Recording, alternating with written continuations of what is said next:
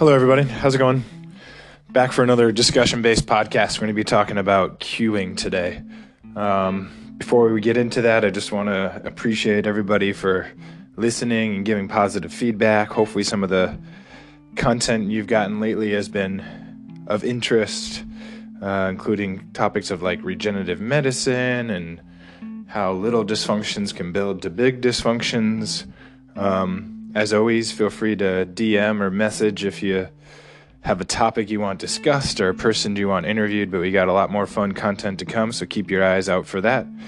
Uh, obviously, we appreciate everybody listening, and if you have the time of day, leave a review on whatever app or tool that you're using to listen to this podcast it would also be much appreciated.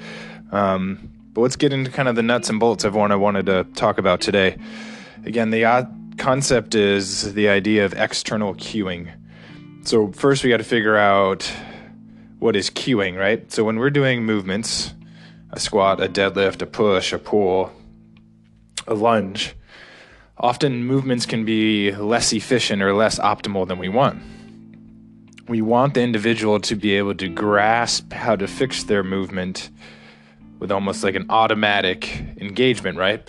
No one's going to volitionally walk around go up and down stairs like bracing their stomach. It's got to be this automatic response. And what's been shown to give the best, or better said, the quickest change in movement is the idea of using an external cue. So, an internal cue would be something focusing on your inside or your inner body to get change. Um, draw your belly button towards your spine, pull up your pelvic floor, pull your ribs down, um, move your knee out, and so forth. And there's value to that. There actually is a lot of value to internal cueing. It's great in like kind of the acute setting where maybe something's really hot and irritated. It's great for people who maybe lack some of that body awareness or the ability to kind of grasp their movement in space. But it should be something that we progress from. If again, you're all you're doing is cueing, telling them to draw their belly towards your spine, that's going to have very little carryover to function. This is where external cueing comes into play. So I think one of the leaders in our field on external cueing or the art of coaching, or better yet, the language of coaching, is Nick Winkelman. Uh, I believe currently he's still in Ireland working with the rugby team, um, but he does have a book that came out in the last year or so called The Language of Coaching. It is awesome. He'll give you so many different ways, visual representations of how to get movement to change quick, and he's done a whole bunch of research on it. So please refer to that for even more in depth info.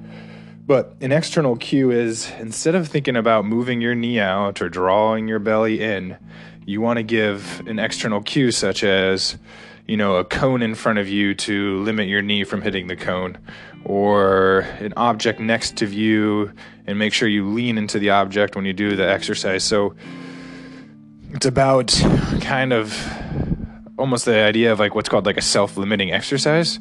There is a cue, an external force there that if you do the exercise incorrectly, that external cue or whatever the barrier is will limit or hinder your movement and you get that automated response.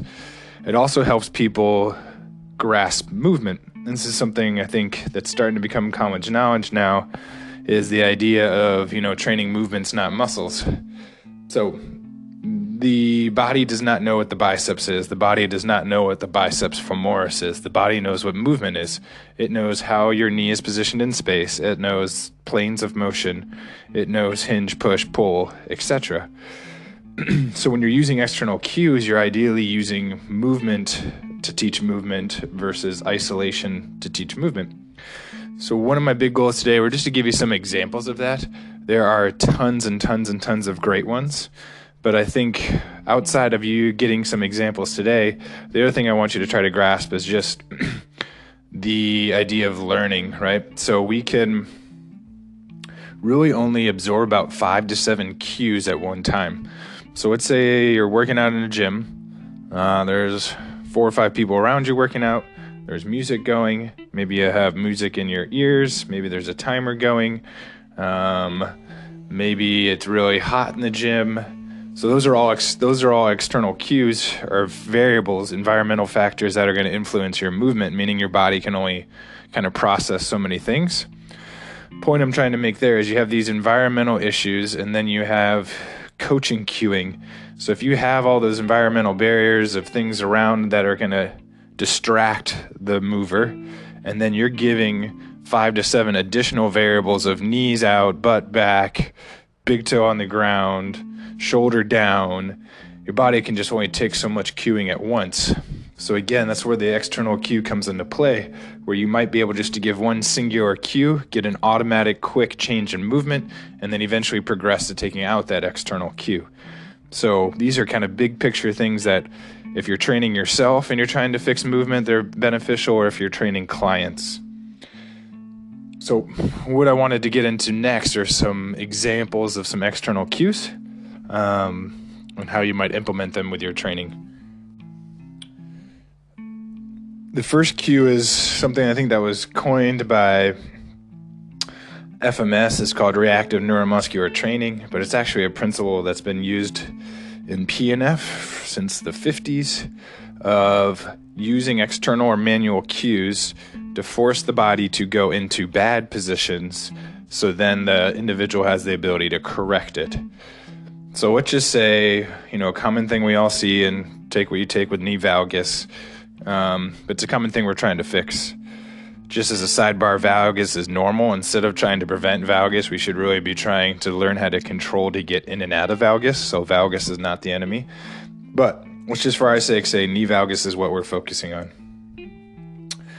Instead of saying the cue of knees out or, you know, whatever, raise your arch or whatever cue you're giving, think about using resistive neuromuscular training. So, what I would do is have a band around the knee, pull the knee into more valgus so the individual can feel the dysfunction and have the capacity to restore or limit that dysfunction. So, I've got a band pulling you into valgus, you go into a lunge, I'm pulling you more into valgus, and you get that external cue of correcting, right? So you're going to be able to feel what the dysfunction feels like, feel yourself fixing it versus giving like a verbal internal cue. You could use this for a shoulder drill, which just say they're doing um, an overhead press and they tend to glide their shoulder more into an anterior superior position, which is a really common dysfunctional movement pattern. So, what you can do is be behind the shoulder as they're doing some sort of press variation and almost push the from the shoulder to the back to the front. You can do it with your hand. You could have a band that's kind of pulling the shoulder forward so they can feel this forward orientation of the shoulder, get that automatic correction of kind of posterior gliding the shoulder, get the shoulder in a more stacked position, have more efficient overhead function. So it's a quick, simple, easy principle that you could apply basically on any joint. If they're struggling to fix the movement, it might be counterintuitive, but force them into an even worser position so they can fix it. So that's the idea of like a reactive neuromuscular training. Another external cue or principle of external cue that I really like are like mental imagery of things that you might come across in your daily life or concepts that make complete sense so that you can carry over to movement let's say you're teaching a kettlebell swing. You've taught them the hinging principles, you've taught them kind of how to load the swing and not overfinish the swing, you know, keep the stack blocks of the thoracic over the pelvic block in both the top of the swing as well as into the hip hinge of the swing. But one thing that they're lacking is that pop, meaning they're not getting their butt to go from, or hip to go from flexion to extension at a quicker pace. So you could give the cue of something like, there's a fire behind your butt and you got to get your butt out of the way, or the door's closing behind you, move your butt out of the way. And that simple cue of like quickly getting your butt forward can create tempo and the drive that you're looking for without actually saying like extend your hips. It could go the other way where maybe people are struggling with like a posterior weight shift where when they get into the hip hinge, they're kind of getting into their toes, getting in more of a quad dominated pattern versus more of a posterior hip pattern. So if you're trying to cue more of that posterior weight shift with a hip hinge, you could use the door example again of, you know, there's a door behind you and you're trying to close the door with your butt. You could have a physical structure behind you, such as a wall or a squat rack, where you got to tap your butt to the wall. You could have a physical object in front of you where, as you hinge, I don't want your knees to go forward. So you could cue kind of maybe a blockade in front of their knees. Um, But I think, again, coming back to the original point, is having almost some of those imageries of closing the door, get your butt out of the fire, um, stay low, stay long, all those kind of things of, oh, you're crawling underneath a small roof building and stay low as you're doing lateral band walks. Whatever can kind of help people visualize what you're getting, it kind of automatically happens, and you get, again, that quicker, longer lasting change. Another common physical barrier that I like to use is if you're in any sort of half kneel position, chops, lifts, presses, um, even maybe doing some thoracic mobility, is what the common pattern that you'll see is people hang on the anterior structures of the hip. They'll kind of go into excessive lumbar spine lordosis, they'll hang out on the anterior hip, um, and they'll kind of almost migrate forward as they're hanging out in this half kneel position working. So what I like to do there is with that back leg half kneel, so one knee's on the ground, the other foot's forward, kind of again on one knee. Is I'll put uh, like an Airex foam pad, or if you maybe have like a shorter foam roll, and I'll put it right in front of the hip. And as they stay into that exercise, I say I don't want that down knee hip to hit the foam roll, or I don't want you to lengthen forward into that Airex foam pad. It's just another good little cue of trying to limit that uh, excessive extension into the spine and hip when you're more of a half kneel position. And I think a quick, easy, simple thing to do is just to use walls for external cues for several purposes. So, one is you're teaching stacking, so trying to get the thoracic spine over the pelvic block is you could use a wall to lean on. So they're unloaded supported and they can work on positioning of their thoracic block or their pelvic block and then do shoulder stability work. You can even do leg strength kind of in that walled position. Um, i also like to use walls for that external cue of kind of not pitching forward. So if you have the squat they're turning their squats more into hinges where their head really pitches forward. You could have them do like a wall squat facing the wall where you have their feet an inch or two away from the wall, they're facing the wall, they squat, and I say, I want you to squat without headbutting the wall. I'll put a chair behind them because often they'll fall. And if they can't figure it out, I'll maybe bring the chair up so it's a smaller range squat. Or maybe I'll get them away from the wall, teach them some squats with some assistance, either maybe a band on their butt, heel propped, holding a suspension trainer, and then come back to the wall and see if they can get improved depth on the wall without headbutting the wall. Another area where I like to use external cues is with like your foot positioning. So we have something where we commonly see is this compensated foot posture where the arch is collapsed, the big toe is diving outward, the toe is positioned more in an outward rotated position. And what we want to try to do is, you know, get the tripod of the foot going, get the big toe, little toe, heel on the ground, get that arch to remain elevated, get the core of the foot to work. So two cues I like to kind of use for that is one is I'll put a pen in the arch of their foot, a small pen, and I'll have them do balance work, squat work, whatever I'm doing, and I'll say I don't want you to squeeze that pen. And what the pen will do if they go dysfunctional is the end of the pen underneath the arch will get collapsed, and the end of the pen that's kind of just sitting medial to the foot will pop up into the air, and they'll see the pen kind of tilt or lean like a pendulum of sorts, and they can tell when that arch has collapsed. The other one is they'll maybe be able to lift the arch, but they'll struggle to keep the base of that first toe on the ground. So I'll put a band or some sort of external structure, but I like the TheraBand underneath the base of the first toe. And I'll say, don't lose the band. So the band will have tension. Maybe it's attached to the squat rack. Maybe you're holding it. And as they squat and hinge and move, the idea is you should keep weight underneath that big toe, keep that arch supported. But the big thing you would say is, don't lose the band.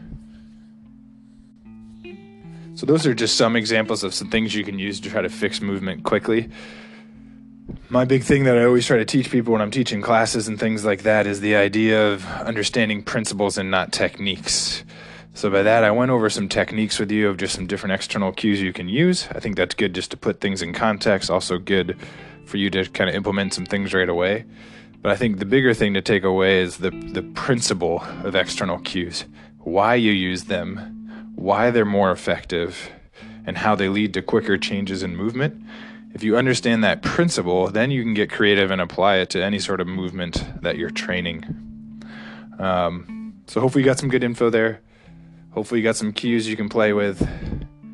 as I said, feel free to comment, leave suggestions, reach out if you have questions.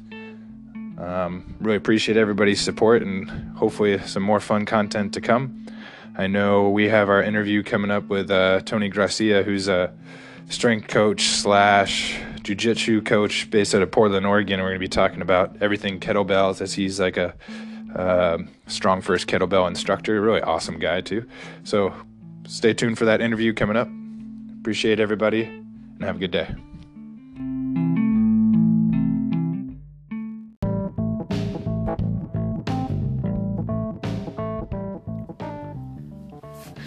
How's it going, everybody? Hope everyone's doing well. Hope COVID life is treating you well. Sun's out, getting outside, enjoying things. Um, I think we're starting to settle into our new reality of what life is going to be like post pandemic, and hopefully, people are getting into their groove. Um, just want to give some knowledge here a little bit. This is going to be more of the discussion based podcast where basically I just want to talk through a few key points of some things that I notice on the daily basis, and hopefully you can learn a little thing or two. Um, as I always say, feel free to email at nickh at capacity pt or DM or whatever method you like to reach out with maybe some content you would like to see discussed or people you'd like to see interviewed. Um, I have some good potential interviews coming up in the future, and these discussions again, I'm doing about one discussion a month and we're doing one interview a month as well. So stay tuned. Those are usually released every other Sunday. Um, all right. Well, what I wanted to talk about today is the biggest reasons why I do not use ice or I'm against ice. Um, I think it's pretty common train of thought these days that that idea of rice, rest, ice, compression, elevation is becoming less and less utilized or promoted still what I find in the orthopedic world, especially after surgery, it's still prevalently done where they're told to basically be icing all day, every day.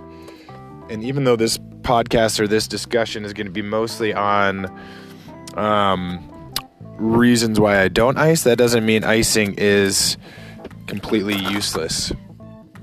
Before we get into the reasons why I wouldn't, let's go over maybe a reason why I would. Anti inflammatories, medications, they're systemic drugs that have a huge role in our body. Let's just take uh, Advil, for example. The side effects of Advil are significant where people take it for granted. Um, obviously, it's going to be influencing the thickness of our blood, it's going to have a large impact on our gut, it's going to be affecting the whole entire system versus just the joint of emphasis. You take it on a repetitive basis, your body's going to be living in this reduced state again, there's a role for an anti inflammatory, but it shouldn't be done all day, every day. And the funny thing, especially in the world we live in now, is the side effects of an anti inflammatory like Advil are significantly more severe than the side effects of a vaccine. But the vaccine has all this hoopla, it's government run, thus is thought to be way worse than Advil, and people are taking Advil all the time and don't think twice about it. But my point there in regards to ice is the anti inflammatory nature of it's not great, but what the ice can do is often reduce pain, right? So if we numb up the tissue, we reduce sensation to the tissue, it can help mitigate pain. So if you're in a crap load of pain, you can't get out of pain, or you want to help reduce pain before trying to go to sleep, I think ice has a role. If you're going to ice, I often recommend not icing any longer than 10 minutes and having some compressive component to icing. Because what I've seen in the research and clinical kind of experience is that if you're icing longer than that, you often start to get some of these negative effects of icing.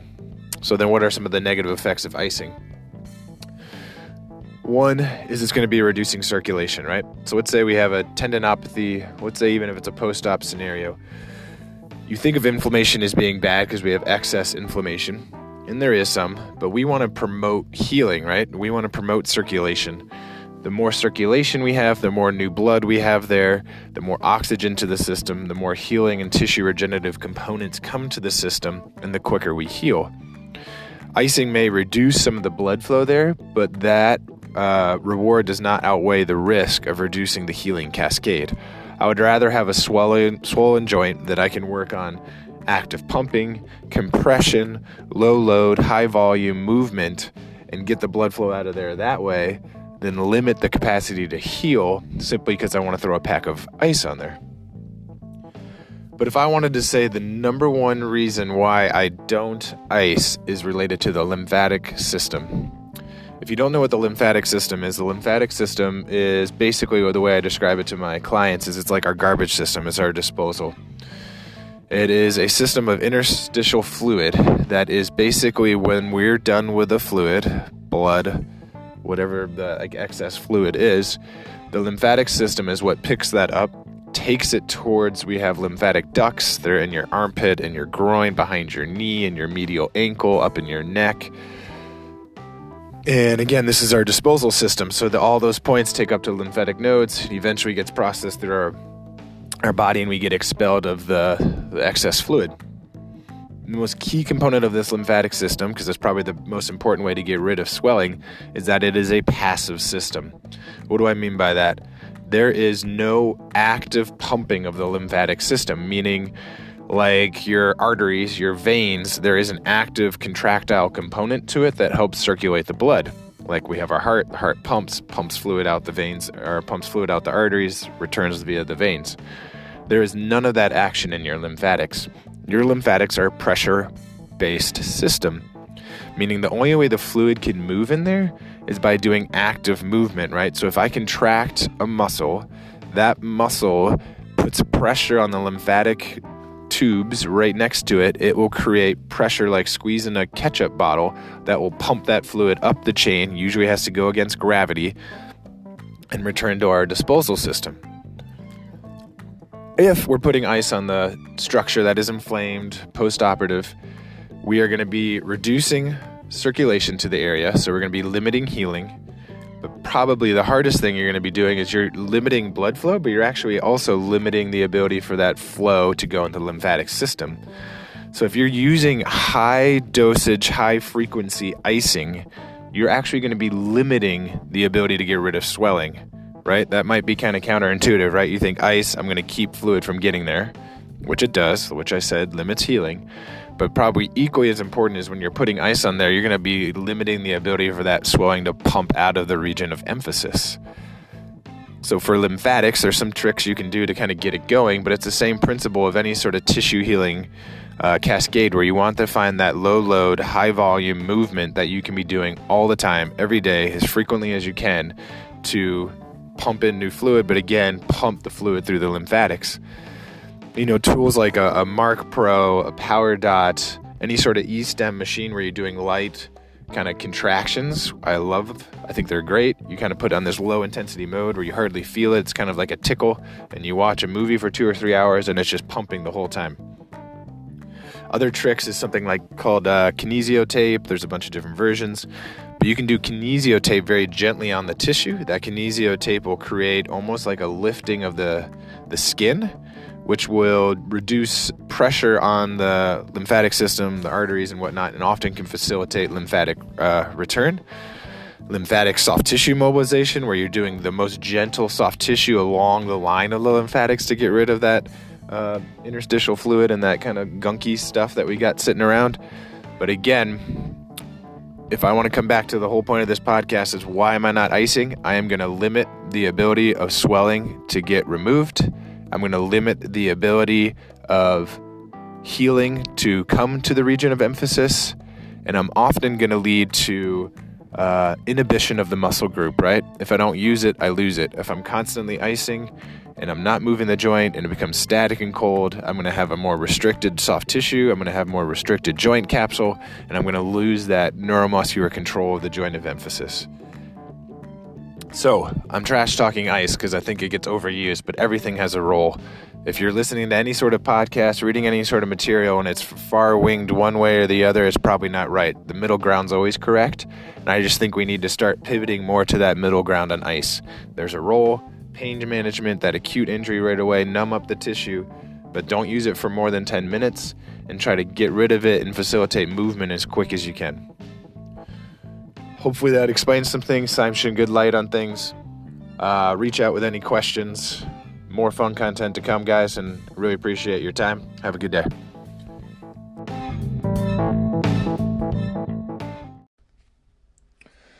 How's it going, everyone? Hope everyone's doing well. Starting to enjoy summer coming. Hopefully, COVID in your area is coming down.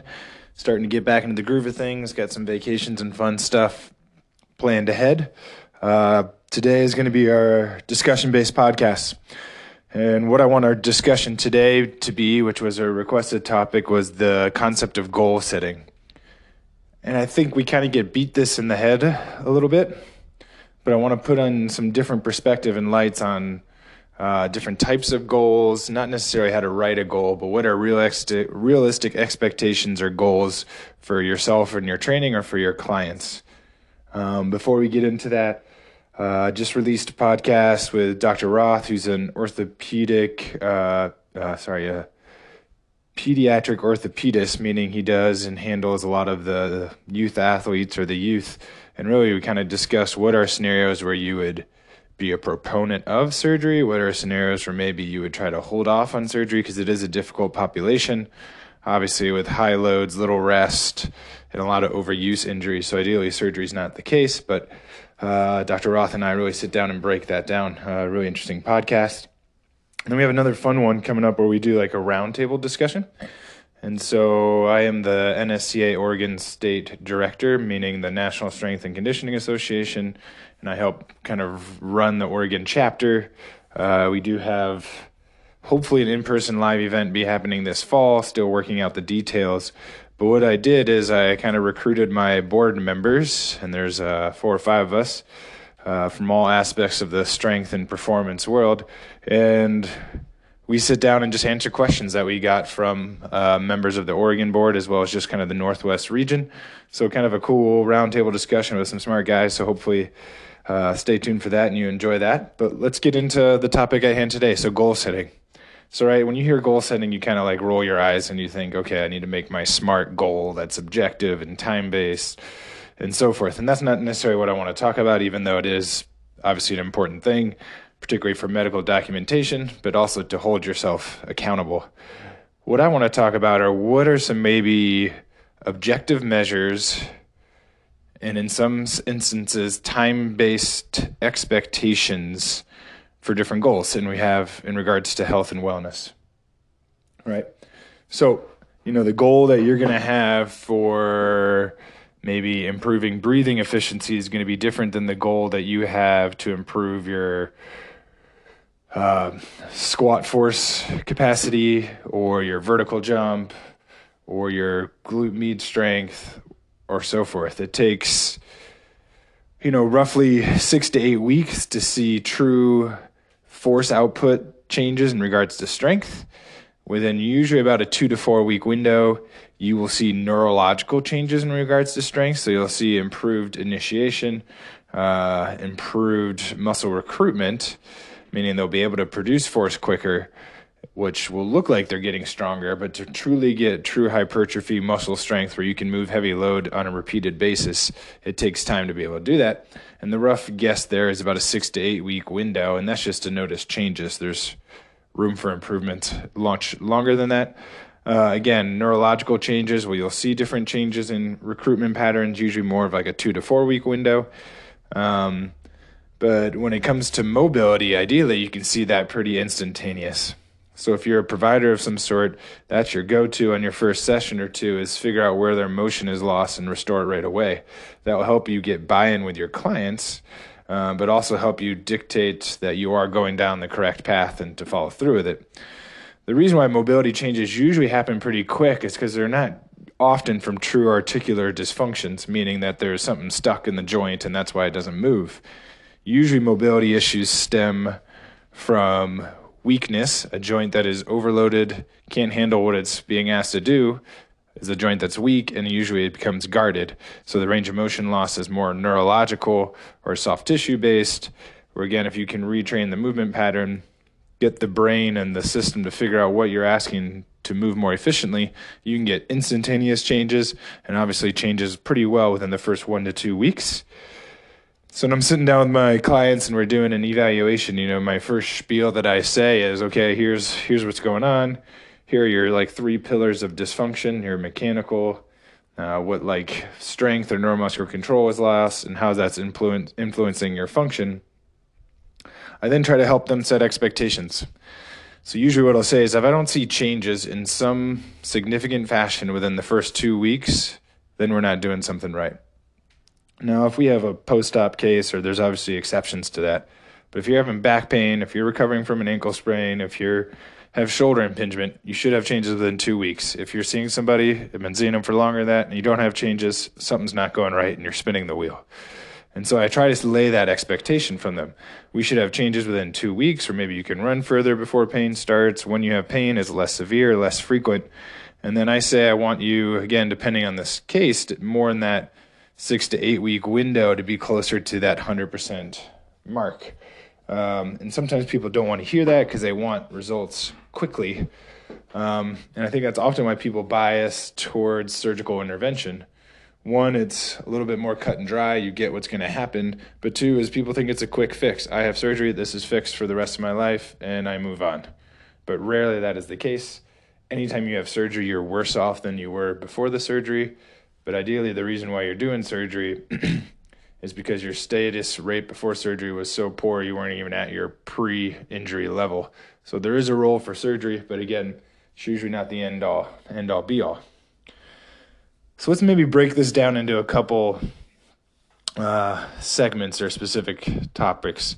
So if we think about maybe a pillar of breathing, posture, uh, inhibition, right? So if you stand like crud, you breathe horribly, you're inevitably going to have muscles that are not firing like they should be, and you've got this poorly functioning state. How quickly can you expect to see changes in regards to breathing efficiency, either your O2 sat, uh, maybe if you're using balloons to resist breathing, they can breathe better against resistance. Um, maybe their breath count you can extend. Uh, there's some, a lot of good ways to, to track that. But breathing in regards to posture, you should see changes again fairly quickly.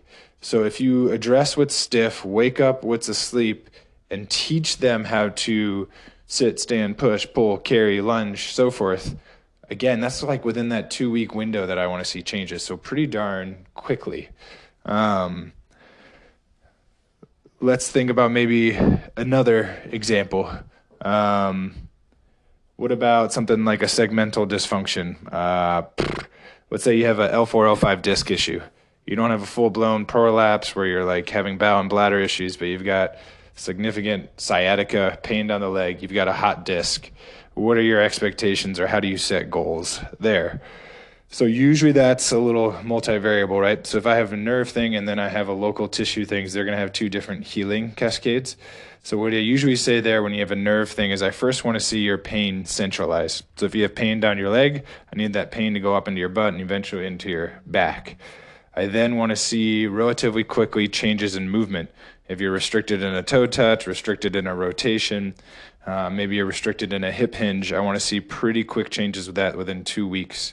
So I want to see the intensity and the frequency of the nerves to change within two weeks, and I want movement patterns better within two weeks. Now, if you have a true injury to your disc, research has shown that it takes at least a year for it to recover, and pretty much all discs do recover, right? So again, you wouldn't rush in to have surgery unless you've got a true nerve entrapment that you need to reduce pressure on. Um, but for them maybe to get into a higher level activity after an acute disc issue, such as a swing, a clean, a box jump, a return to sport, that's probably going to be more in that six to eight week time frame. That's going to allow that disc to at least have the ability to reduce an inflammation, restore what's shut off or weak, get some proper stability around kind of the hips and thoracic spine, and start to reintegrate movement patterns. So a hot disc, two weeks, significant reduction in pain, six to eight weeks return to play. Now, when I say return to activities, and I put a time frame on it, those are guesses, right? Meaning I don't hold myself or the client accountable to that date. I try to work off of what's called a criterion based progression, where you could be at 22 weeks out from surgery. If you can't get close to touching the ground like a standing toe touch, I'm not going to tell you to pick up a heavy weight off the ground. You should have some basic criteria to progress to so you're not guessing. You're being objective with your assessments and return to play criteria. Let's maybe talk about goal setting in regards to like a movement screen, right? So I'm not, I do use the FMS. I usually do it more in the mass screening process. Like I have 15 athletes I need to screen. I'm not breaking it down into significant detail in regards to like an individual one on one performance evaluation. Um, but I will use that. I will use squats. I will use rotations. I will use like a trunk stability push up. I will use a single leg squat. But if we're doing maybe more of like a functional grading, how long or what are realistic goals to improve that, right? So I think it all, again, depends on how you're assessing. So by that, I mean, if you're just looking at one or two single leg squats to like a set depth, maybe a 60 degree knee flexion angle, um, you should see changes pretty quickly, right? So if you get something moving that is stiff, all the same stuff, get something that's inhibited and weak and firing, you should be able to see a single leg squat change pretty quickly within that two week window. Now, if you're looking at a single leg bound, if you're looking at um, any other jump cut measure, that's going to take more time because that's when you got to build strength. So I think if you kind of have those two visuals as good visuals for you, is almost like a reduce pain, improve mobility, improve neuromuscular control, two to three weeks. To improve functional changes where you can do something with high loads or do something for long periods of time, that's that six to eight week time frame. If you're working off a really poor base where they can't simply do a decent body weight squat and they're trying to get to maybe a higher level activity like a snatch, then you got to break it down into like phases. Where first can you do a body weight squat? Then can we do a front squat? Then can we do a back squat? Then can we do an overhead squat? Then can we get into a snatch? And each one of those phases might be a two to four week window. So there's just some general good criteria to think about progressing. So we should know our tissue healing. If we have an acute tissue issue, how long does it take to recover? We should know, which again, depending on the tissue, can be something in that six to eight week mark for like a muscle strain or a ligament strain, or again for that disc or uh, ACL graft, it might be one to two years. So again, know your evidence. So your goal setting should be based on tissue healing it should be based on neuromuscular changes. Again, somewhere in that two to four week range, you should see changes in neuromuscular recruitment. And then you've got to think about goal setting in regards to function. So, where are they currently functioning? How long is it going to take to get back to that? And then, what are their future functional goals? So, again, if they have a low base and function to begin and they have a high functional goal, you obviously got to break that down over a longer period of time. So now we have some just good ways to think about breaking out different goals, some general time frames. Again, don't work off of time, just use it as setting a basic framework. What are we doing to try to objectify things, right? So if you're assessing joint mobility and things like that, you can objectify with like a goniometer measurement or end feel. But how do we go about objectifying strength? So I do that a couple ways. So I do that via function. So can you do excuse me, 20 single leg squats to a 60 degree knee flexion angle just to have like a set standard. Maybe I'm looking at um, strength and the capacity of like isolated strength. So more table based strength assessments, your traditional manual muscle testing, glute med versus hamstring versus glute max versus hip flexion. And there, what I'll use is a handheld dynamometer, which has its limitations it's not going to pick up initiation. It's not going to pick up endurance, but it does give you a force production.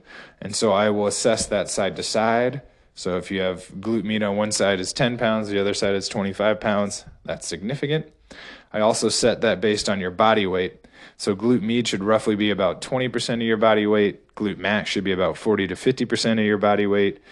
Hamstring is usually about 25 to 30% of your body weight. Those are just general evidence based studies that show that if these people met these metrics, they have a reduced injury risk. So it's not the end all be all, but again, gives you some criteria to work off of. But I think when we're assessing strength, we should assess it on the table to see isolation. We should assess it functionally, such as maybe like a single leg squat, a single leg deadlift, and then you got to take it into like the real world. So if they're a ball court athlete, maybe you're going to look at a box jump height. Maybe you're going to look at a deceleration. Maybe you're going to look at a lateral bound. If it is more of a powerlifting athlete, CrossFit athlete, maybe your best metric is their deadlift one rep max or three rep max or their back squat three rep max. If you're more for the endurance athlete of looking at running, right? So sometimes the best objective measure is the act itself. So can they run two miles pain free at a conservative pace? Can they run five miles pain free with hills at a moderately 80% pace? So you've got your isolation, you've got your kind of like functional things in regards to maybe the PT side of things, and then you have your more sport specific function. And so we should use these objective measures in your evaluations and in your goal setting. So we talked through some examples of maybe how to set goals for different injuries. We talked about maybe different pillars of goal setting. We talked about some objective measures for goal setting. I think, again, just to summarize it, you should be using the goal setting process for both your evaluation, your plan of care development, your client buy in, but also for you as the provider or trainer to ensure that what you're doing is working, right? You don't want to be training somebody for 12 weeks and not reassess where they're at on things and have any idea of what they're doing is getting better or worse. You want to try to take the guesswork out of it. And there's a slew of different cool, fun, techie ways of assessing movement and uh, function, and I think there's some really valid options. But really, keep it simple. You really don't need all these bells and whistles. Find your battery of tests, utilize them, tweak them, improve them, cater them to the individual because each individual has different goals and expectations. So, anyway, hope that was helpful. Hopefully, it can help you develop maybe a goal that you're working on or help you in your communication with your clients. All right, guys, really appreciate the time. And again, uh, pay attention to the upcoming NSCA Oregon Roundtable podcast, which will be posted as well. And please reach out, DM, email, uh, DM on Capacity PT's Instagram, email at nickh at capacitypt.com. Um, and let us know if there's some other topics you'd like us to get, uh, discuss or uh, any other questions that are on your mind. All right, guys, appreciate it and take care.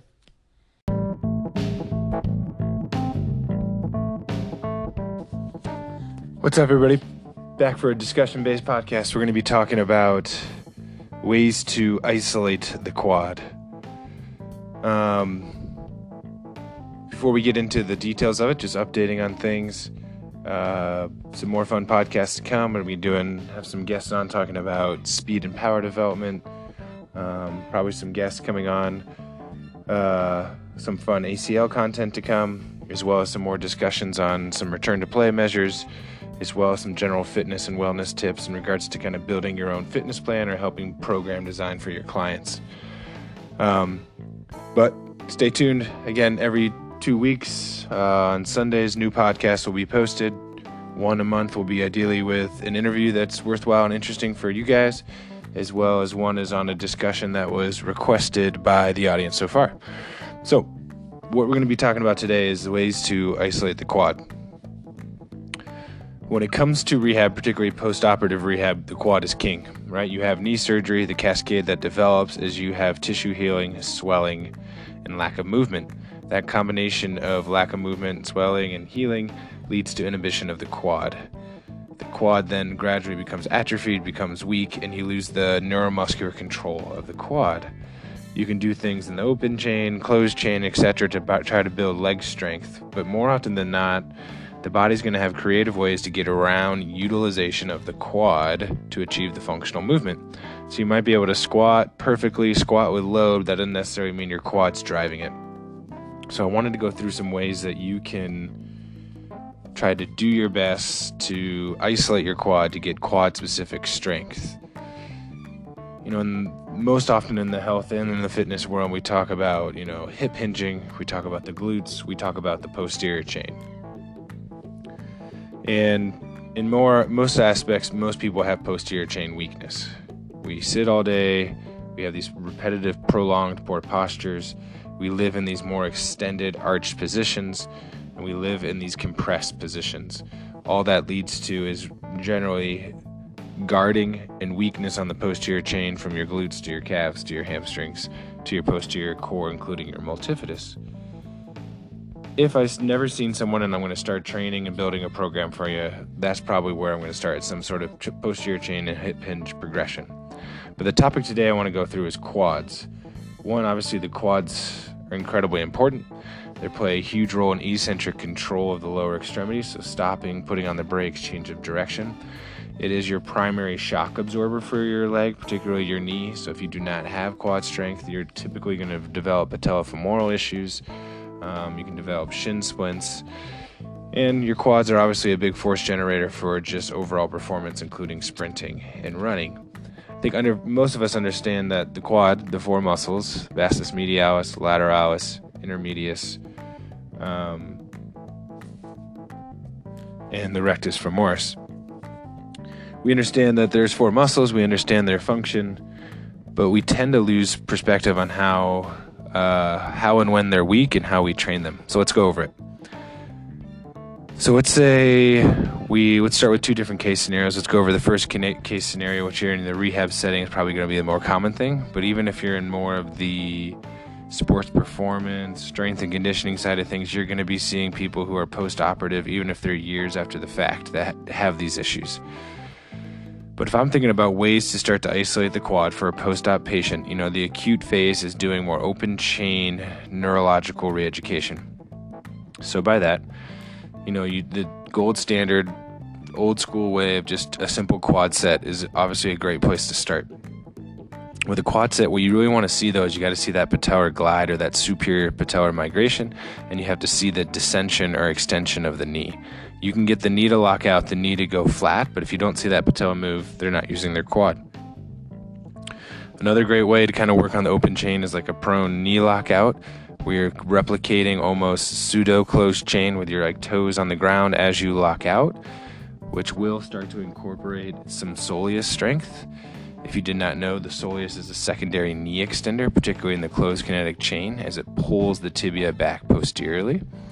So it's a great way to start to incorporate some of that almost heel strike, partial weight bearing control of knee extension in the quad and then eventually I'll turn them around and do like a seated straight leg raise. Again, these are all drills that are introductory, not best for your like functional level patients, but more your post-op people. That straight leg raise, I like to do them in a seated position and the hip relatively flex. So you take the rectus out of it and you're going to bias more of the other quad muscles, which are usually more of the issue. But let's say, okay, you've got them off the table, they have knee extension, they've got good quad, now you need to take it into function. Before you can really worry about you know is this a quad specific movement you first got to be able to teach basic functional movement. So can they do a box squat with appropriate hinging appropriate knee to foot to hip alignment and can they do it with load with repetition and with volume once they can achieve the basic parameters of a decent squat and they have the mobility to achieve that from the hip and knee and ankle all being able to flex and being able to maintain a somewhat upright trunk then we can start to play around with ways to bias the quad. So, what are some good quad exercises? One that I love that I've been using a lot lately is a Spanish squat. Uh, I would love to say I know why it's called a Spanish squat, but it is. I should do some research on that. But a Spanish squat, basically, what you're doing is you're promoting a vertical tibia doing a squat based motion. Usually, we use a vertical tibia or an upright shin with more of a hip hinge dominated movement, which is like a deadlift. But if we promote a vertical shin with a vertical trunk, that's going to really force the quadriceps to kind of hold the shin in place. And it's a great way to force your quad to work. So, by that, what I'll do if I'm in a squat rack, I'll put like a thick band in the squat rack and rest the superior posterior tibia on the band, which then gives me two things. It gives me something to promote that vertical shin as I go into the upright trunk squat but it also gives me a little proprioceptive feedback to force terminal knee extension as I come back up from the squat. So I'll do two legged, I'll do kickstand, I'll do single leg Spanish squats, and I'll do them with a lot of volume. And these people just get an intense quad burn and super awesome way to isolate or try to force quad work into more squat dominated patterns, trying to take some of the hamstrings and glute out of the equation. I think something, at least in the rehab world, that we've started to shy away from is open kinetic chain quad work. Um, you know, there's research late 80s, or sorry, in the 90s that really showed that, you know, open chain quad work puts a whole lot of strain on the patellofemoral joint. I think they did it back in the day with like the old knee extension machines and it showed compressive and shearing force on the patella. And I think it does do that. I'm not saying that's not the case, but if you load it correctly and load it with the appropriate volume, you can get a whole bunch of awesome quad work. Um, and if you think about it, the open kinetic chain is the really the only way of doing an open chain knee extension that you can do a quad isolated movement. There's no way the ham can get involved. There's no way the glutes can get involved if you're sitting and doing it. So in the clinic, you know, or the gym, what I'll do is often like BFR, blood flow restricted, open chain knee extensions, and do two or three sets of 20 to 30 reps and just really burn out that quad and open chain extension. Also do manually resisted open chain so I can change the angle of the load based on the shin angle, which will reduce stress into the patella. But long story short is don't be afraid to do open chain work because you'll get a lot of benefit out of it. And it's a great way to do kind of active rest between different exercises to get quad work while you're working on maybe some deadlift patterns or some dynamic balance work. All right, so Spanish squats, open kinetic chain squats. Another way I like to isolate the quad is backwards walking. So with the backwards walking, we are going to get a little bit of soleus involvement, which I love.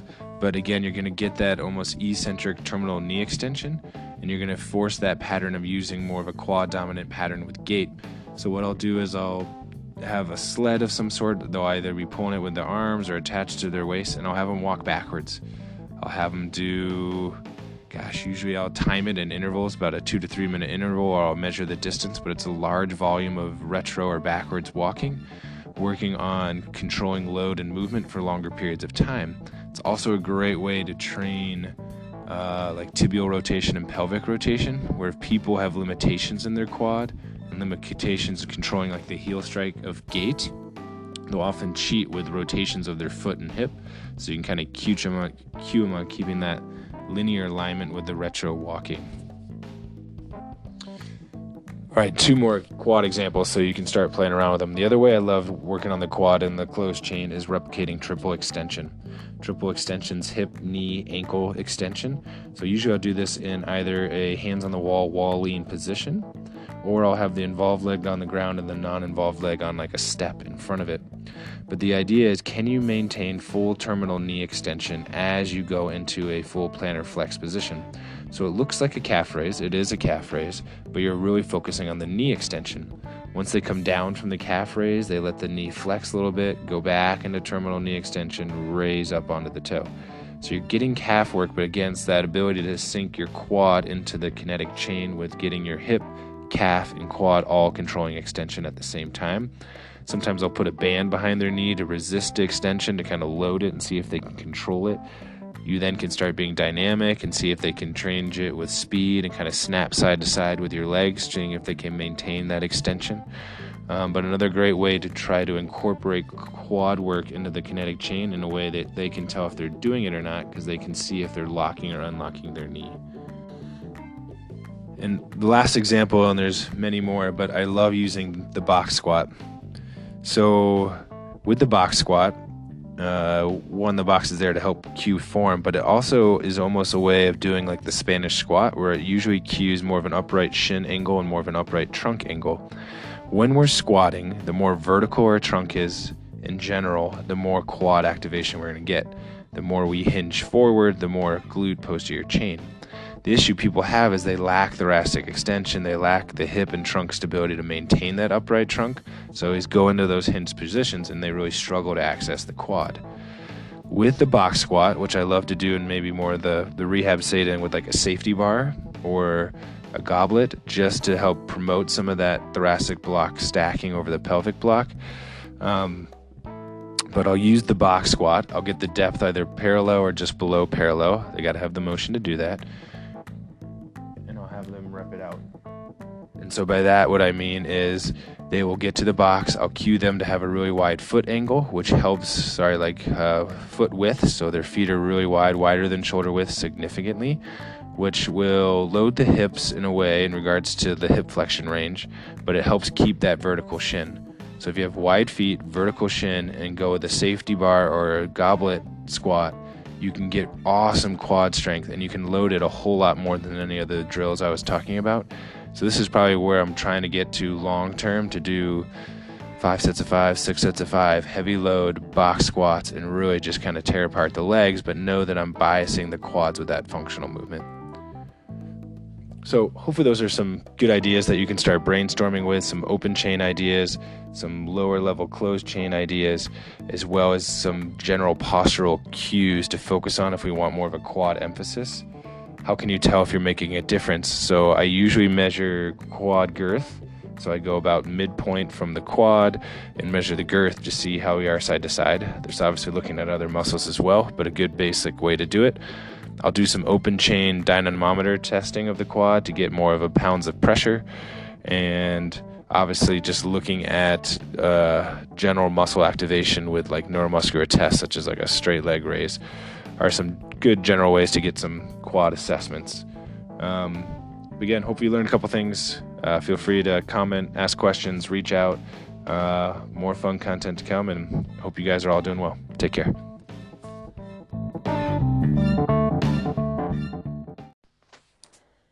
Hey, everybody. Again, it's been a break on podcasting.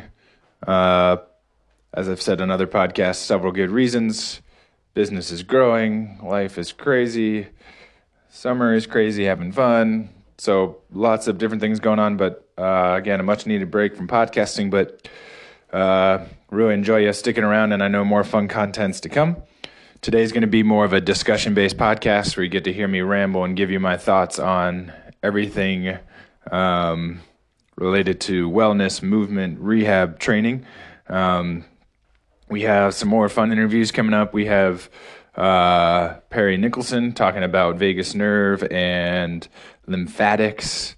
We have Dr. Askew coming to talk about um, foot ankle dysfunction and kind of the orthopedic approach to foot ankle dysfunction and how he manages patient care as he's a foot ankle specialist.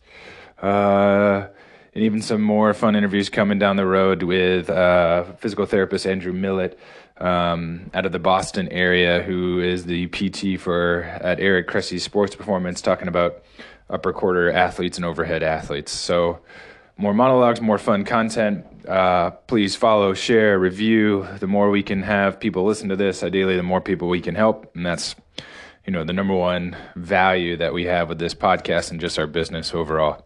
So, what I want to be talking about today is basically the topic of it is calf Achilles pain. Think about your back. And the reason why I want to bring that up is I don't know if it's summertime where I've seen quite a few people with heel pain, Achilles pain, uh, calf pain, calf tears, um, where again, I'm not too sure if that's just because it's summertime and people are running more, being more active. I'm not sure if it's COVID related, where people are sitting on Zoom calls more, sitting at their desk more, and then going right into activity. And some of that postural inhibition, postural uh, lack of mobility is driving it. Um, but for whatever the cause is, I've been seeing more of this distal lower extremity itises, calf strains, swelling. So, one of the biggest trends I've seen is I look at these people, and your first inclination is okay. Let's let's look at their dynamic dorsiflexion or ankle bend. Uh, you initially think, okay, they've got some restriction back there. Let's test, and you test, and you look at both their dorsiflexions, and you actually see that the involved one or the injured one, quote unquote, actually has just as much motion, if not more motion. So immediately you rule out that the issue is coming from a lack of dorsiflexion. You can also test plantar flexion as well. Um, you maybe do another range of motion test, and you want to make sure that they have, you know, good first ray extension, good plantar fascial mobility. You notice that there is a restriction there where you can say there's a difference side to side, but by no means does it come off as like an asterisk sign where the limitation in some of that plantar foot mobility is so bad that you think it would be causing a lot of Achilles swelling. You kind of maybe if we take a step back and start with the subjective, the subjective doesn't necessarily correlate to an Achilles specific pathology. Usually that correlates or the scenario you see if it's truly load dependent to the Achilles is a change in shoe wear, a dramatic increase in run volume, uh, dramatic increase in maybe plyometric training, box jumps, uh, sprinting, sleds, whatever it may be. You go through this objective, nothing's really changed there. And they'll often complain of heel pain, Achilles pain, uh, even with sitting, first thing in the morning. Um, obviously, like not so bad during the run, but post run, where again, if it's truly a local Achilles pathology, it's going to be load dependent. I load the Achilles, it hurts. If it's truly like a calf tear from a specific calf loaded movement, like I don't know, a high speed change of direction that loads the calf, you can see it. Um, but calf tears are usually more common in the recreational athlete versus the professional or you know higher level athlete. You don't usually see uh, whatever Jimmy the pro soccer player tear their calf that much. It's usually more hamstrings uh, and like knee ligamentous injury. So it's very rare that you tear the calf solely from a sport specific movement. Usually there's contributing factors. And that's kind of the whole point of this podcast, right? So we've got a calf strain, we've got an Achilles issue, we have some swelling in that distal extremity. What what's the true driver of it? What's the true cause? You're more often than not, again, I'm not saying all the time, but typically in the recreational or the more average Joe, that is stemming from something going on in the back or up the kinetic chain. And so, what you'll notice, do this on your next person, uh, test their hip extension range. I bet you it's limited. Test their glute strength. Uh, typically, ways we'll do that is like a single leg bridge test where they can hold one leg bridge, they can hold it with their glute recruited, minimal hamstring, low back, and hold it for a good period of time with good form. Maybe you're going to be doing manual muscle testing. And you could test like a edge of bed hip extension, a prone extension, maybe an extension with external rotation, manual uh, strength testing. Uh, I guarantee on that same side you'll notice weakness. You then maybe look at global fascial restrictions like uh, toe touch, uh, active straight leg raise, um, maybe just a supine hip flexion range. And you'll probably notice all on that involved side, they have general fascial restrictions. One other kind of cool thing to see is if you know your, if you're a PT or whatever you're saying is, and you know your myotomes, is you usually you'll find myotomes that correlate. So when they have calf issues, right, that's gastroc soleus, usually L5S1, they'll have other inhibition or weakness on those same patterns. So that would be great toe extension, ankle eversion, hip abduction. Usually all those will be weak on that same side. So you think, okay, the hip's not moving, the hip's weak. We maybe have facilitation neurological driver of some of this distal weakness. And then obviously you can get into your true lumbopelvic exam and you'll probably notice some range of motion mechanical issues in their low back and pelvis point of this is you are going to be doing your service, uh, uh, your client a disservice if you go and do manual therapy on their Achilles, teach them gastroc soleus stretches, and strengthen their calf. That's why I think some of the eccentric research is so convoluted. Is yeah, eccentrics for your gastroc and Achilles are beneficial. You're creating blood flow, circulation, strength, load. It's important. But you know, they used to say eccentrics are the best. Now they say isometrics are the best. I guarantee in a few years they'll say concentrics are the best. But really, the reason why it's so convoluted is you're treating the symptom rather than the cause. So some people will work, some people it won't. You need to obviously load the tissue and get the inflamed tissue better, but you've got to get up that kinetic chain. So again, the next time you see someone walk into your clinic, you see foot ankle issues, particularly on the posterior chain of the foot ankle, think about their back. In regards to the foot ankle, what you'll typically see is more of a medial bias to the Achilles issues or to the calf issues. And a lot of that stems from compensation in the foot. So usually they'll be hanging out on that medial calcaneus, so that kind of pronated, if you want to use that word, flattened heel. You'll notice some midfoot issues. You'll maybe notice the foot's kind of twisted out or externally rotated. All those things not only um, all those things, what they do is they create more of a medial bias to loading the Achilles. So you're going to typically notice issues there. So when you get into the Achilles itself, again, this is secondary or not the driver, but does need to be addressed, is make sure you're working on Achilles side bend, the sheath movement, decompression of the Achilles underneath its underneathing structures, as well as the kind of general fascial band of the Achilles insertion along all aspects of that posterior, medial, and lateral uh, calcaneus. All right. Hopefully that was somewhat beneficial. If you need some more info, feel free to reach out. But again, gastroc Achilles, address it. Definitely appease your your patient or your client by showing that you care about it and recognize it. But think, gosh, the sooner I can get into this hip and low back, the sooner I can get the fascial and nerve mobility better and get control of triple extension, hip, knee, ankle extension, the better the long term results are. All right, more fun content to come. Have a good day. Hey everyone, back here again, another discussion based podcast. Uh, this is the, again the Optimized Capacity Podcast. My name is Nick, and today, or on these discussion based podcasts, we review a topic, try to get in depth with the big goal of, again, trying to have you leave with some practical advice. Either if you're a trainer, a coach, or an individual with limitations, hopefully you can pick up something that you can apply right away to improve your movement, reduce pain, maybe improve your program design or your long term like wellness plan.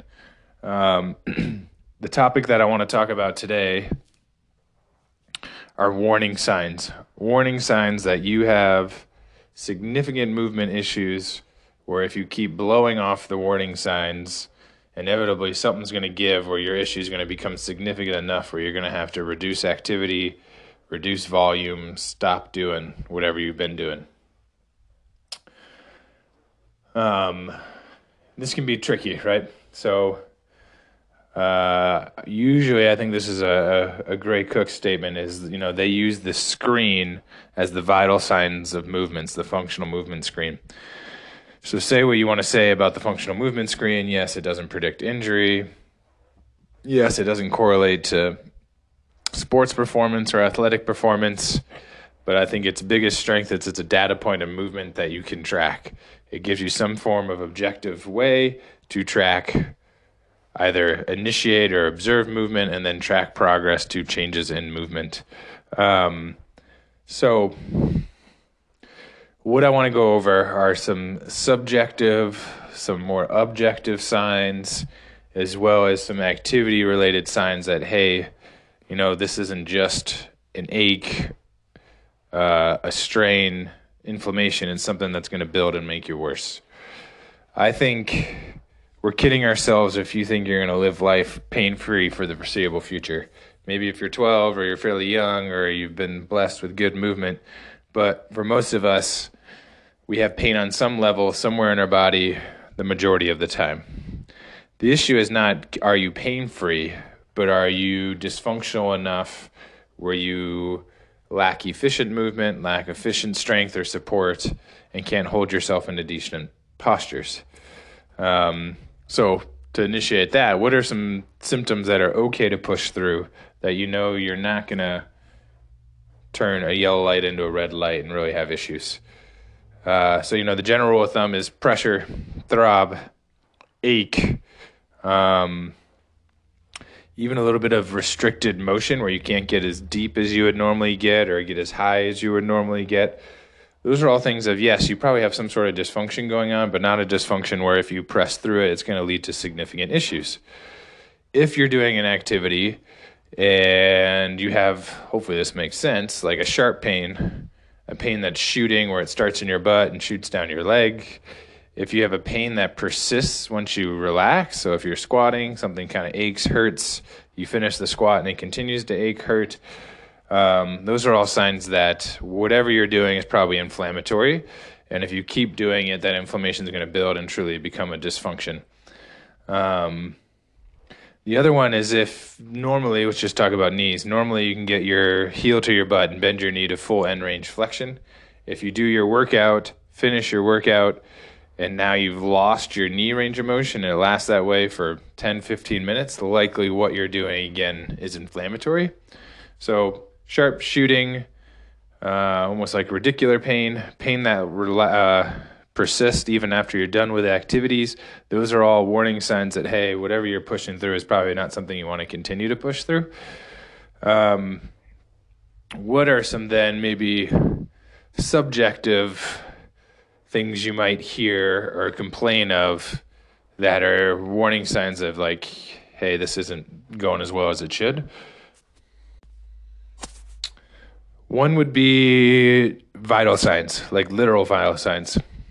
So if your blood pressure is constantly elevated, if you track heart rate variability and it's constantly elevated or variable, um, if your stress levels throughout the roof, those are all indications that something either systemically or locally is dysfunctional.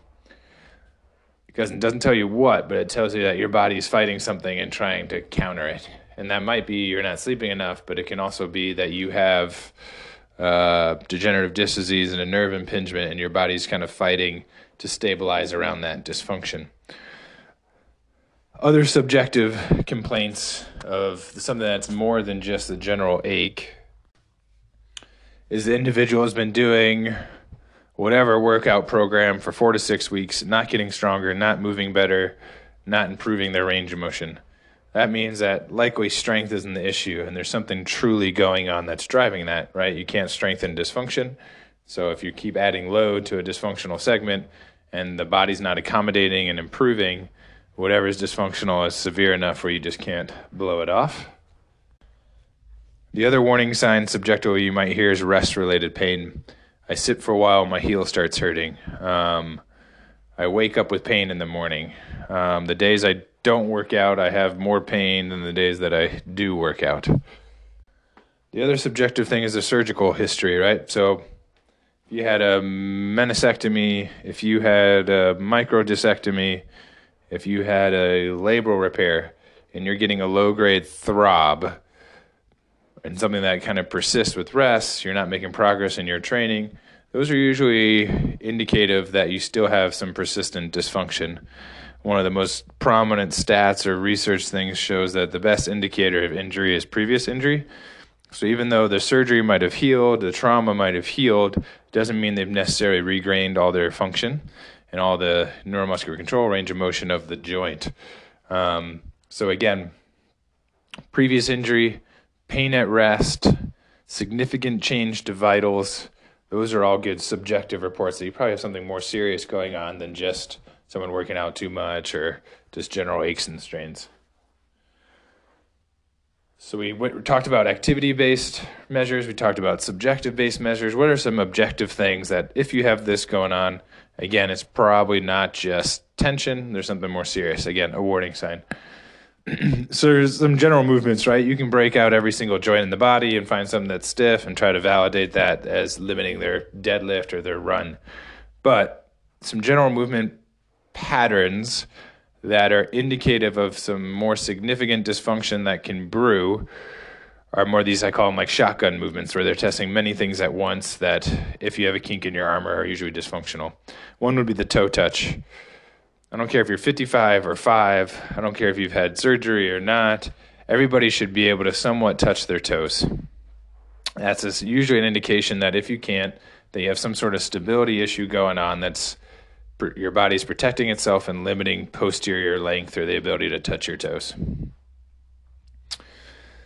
Uh, another one should be you should be able to get into a catcher squat. Obviously, if you're getting older, probably less of a possibility. But if you're 50 or younger, you should be able to let your heels come up off the ground, get into a really deep end range squat, and not have any issues. Not have hip pinching, knee issues, ankle issues. If you can't get there, you have a kink in your armor that's going to brew and eventually lead to an issue. The other one are some general shoulder things. So, one would be just like a sitting or standing abduction test. If you stay in pure abduction, where your arm's going sideways, not pitching forward, not pitching back, and you lean against a wall or you sit, and you can't almost get your arm all the way up to your ear, you have something going on in your upper quarter, your neck, your shoulder, the nerves, something's not moving well. And again, if you're going to be doing a bunch of overhead work or push ups or upper bodies things, eventually something's going to give a warning sign. Toe touch, catcher squat, um, shoulder abduction. Another one would just be cervical rotation. So your spine is one unit. It moves as a unit, even though there's different nerves that come off of it. Cervical rotation being significantly limited, twisting one way or the other, is a sign that there's something wrong either with your neck, with your spine, with your nerves, with your shoulder that are indicative of dysfunction. So those would all be some just general warning signs. Obviously, you can break out into the intrinsics of things, but if you're a trainer, someone has some of those subjective complaints of pain at rest, and then they're stressed. You've had them watch their touch their toes, but now their toe touch is half of what it used to be. You watch them breathe, and they're breathing through their neck and their upper chest. Um, their squat form's reducing. Don't just blow that off to hey they maybe didn't sleep or hey they need more training. Try to step back and think about what's going on. Maybe you have a medical professional near you in the gym. Maybe they can kind of back you up and try to tease it out more. Maybe you have them start tracking their vitals. Maybe you use a screen of your own sort to see if you're making changes. But I think one of the biggest issues that we'll see is people have these warning signs and they just blow them up to aging or chalk them up to aging or whatever, running too much where we should try to appreciate these things. And being healthy and functional is a lifelong thing, not a short term thing. So people work on things when they're in pain, but they kind of lose track of it. Inevitably, that happens. But you need to develop a lifelong wellness plan that incorporates basic movement patterns and ensuring you don't lose it, or eventually, again, something's going to tick and something's going to explode and you're eventually going to have pain. You know, usually people think, hey, it's that one time they bent over and picked up the shoe and that's the reason why they back hurt. But it's the prior 10 years of blowing off warning signs, moving like crud, sitting all day, and that was just the final straw. You know, and the trend these days with COVID and Zoom meetings and things is people will sit for six hours, but they still want to work out as hard as they used to. So they'll go right into a high intensity workout or a long mileage run and they're basically running in this reduced state, this decrepit system. You get away with it for a little bit, but you got to earn the right to run, earn the right to work out, and appreciate these warning signs. So, again, hopefully you learned a thing or two. Um, try to listen to your body, try to listen to your clients, track.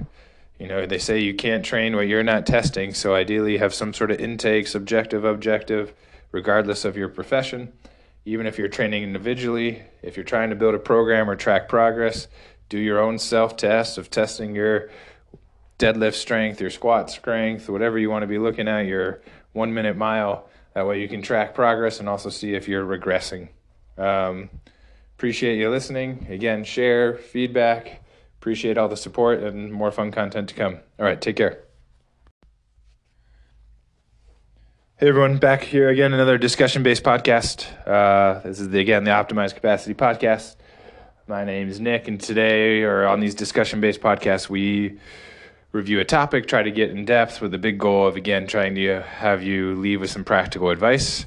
Either if you're a trainer, a coach, or an individual with limitations, hopefully you can pick up something that you can apply right away to improve your movement, reduce pain maybe improve your program design or your long term like wellness plan. Um, the topic that I want to talk about today are warning signs. Warning signs that you have significant movement issues where if you keep blowing off the warning signs, inevitably something's going to give where your issue is going to become significant enough where you're going to have to reduce activity, reduce volume, stop doing whatever you've been doing. Um, this can be tricky, right? So, uh, usually, I think this is a, a, Gray Cook statement. Is you know they use the screen as the vital signs of movements, the functional movement screen. So, say what you want to say about the functional movement screen. Yes, it doesn't predict injury. Yes, it doesn't correlate to sports performance or athletic performance. But I think its biggest strength is it's a data point of movement that you can track. It gives you some form of objective way to track either initiate or observe movement and then track progress to changes in movement. Um, so, what I want to go over are some subjective, some more objective signs, as well as some activity related signs that, hey, you know, this isn't just an ache, uh, a strain inflammation and something that's going to build and make you worse. I think we're kidding ourselves if you think you're going to live life pain free for the foreseeable future. Maybe if you're 12 or you're fairly young or you've been blessed with good movement. But for most of us, we have pain on some level somewhere in our body the majority of the time. The issue is not are you pain free, but are you dysfunctional enough where you lack efficient movement, lack efficient strength or support, and can't hold yourself into decent postures. Um, so, to initiate that, what are some symptoms that are okay to push through that you know you're not going to turn a yellow light into a red light and really have issues? Uh, so, you know, the general rule of thumb is pressure, throb, ache, um, even a little bit of restricted motion where you can't get as deep as you would normally get or get as high as you would normally get. Those are all things of yes, you probably have some sort of dysfunction going on, but not a dysfunction where if you press through it, it's going to lead to significant issues. If you're doing an activity and you have, hopefully, this makes sense, like a sharp pain, a pain that's shooting where it starts in your butt and shoots down your leg, if you have a pain that persists once you relax, so if you're squatting, something kind of aches, hurts, you finish the squat and it continues to ache, hurt, um, those are all signs that whatever you're doing is probably inflammatory. And if you keep doing it, that inflammation is going to build and truly become a dysfunction. Um, the other one is if normally, let's just talk about knees. Normally, you can get your heel to your butt and bend your knee to full end range flexion. If you do your workout, finish your workout, and now you've lost your knee range of motion and it lasts that way for 10 15 minutes likely what you're doing again is inflammatory. So sharp shooting uh, almost like radicular pain pain that uh, persists even after you're done with activities. Those are all warning signs that hey whatever you're pushing through is probably not something you want to continue to push through.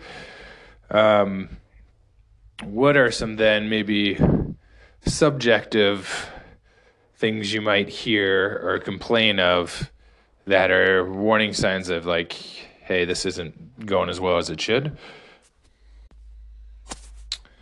One would be vital signs, like literal vital signs.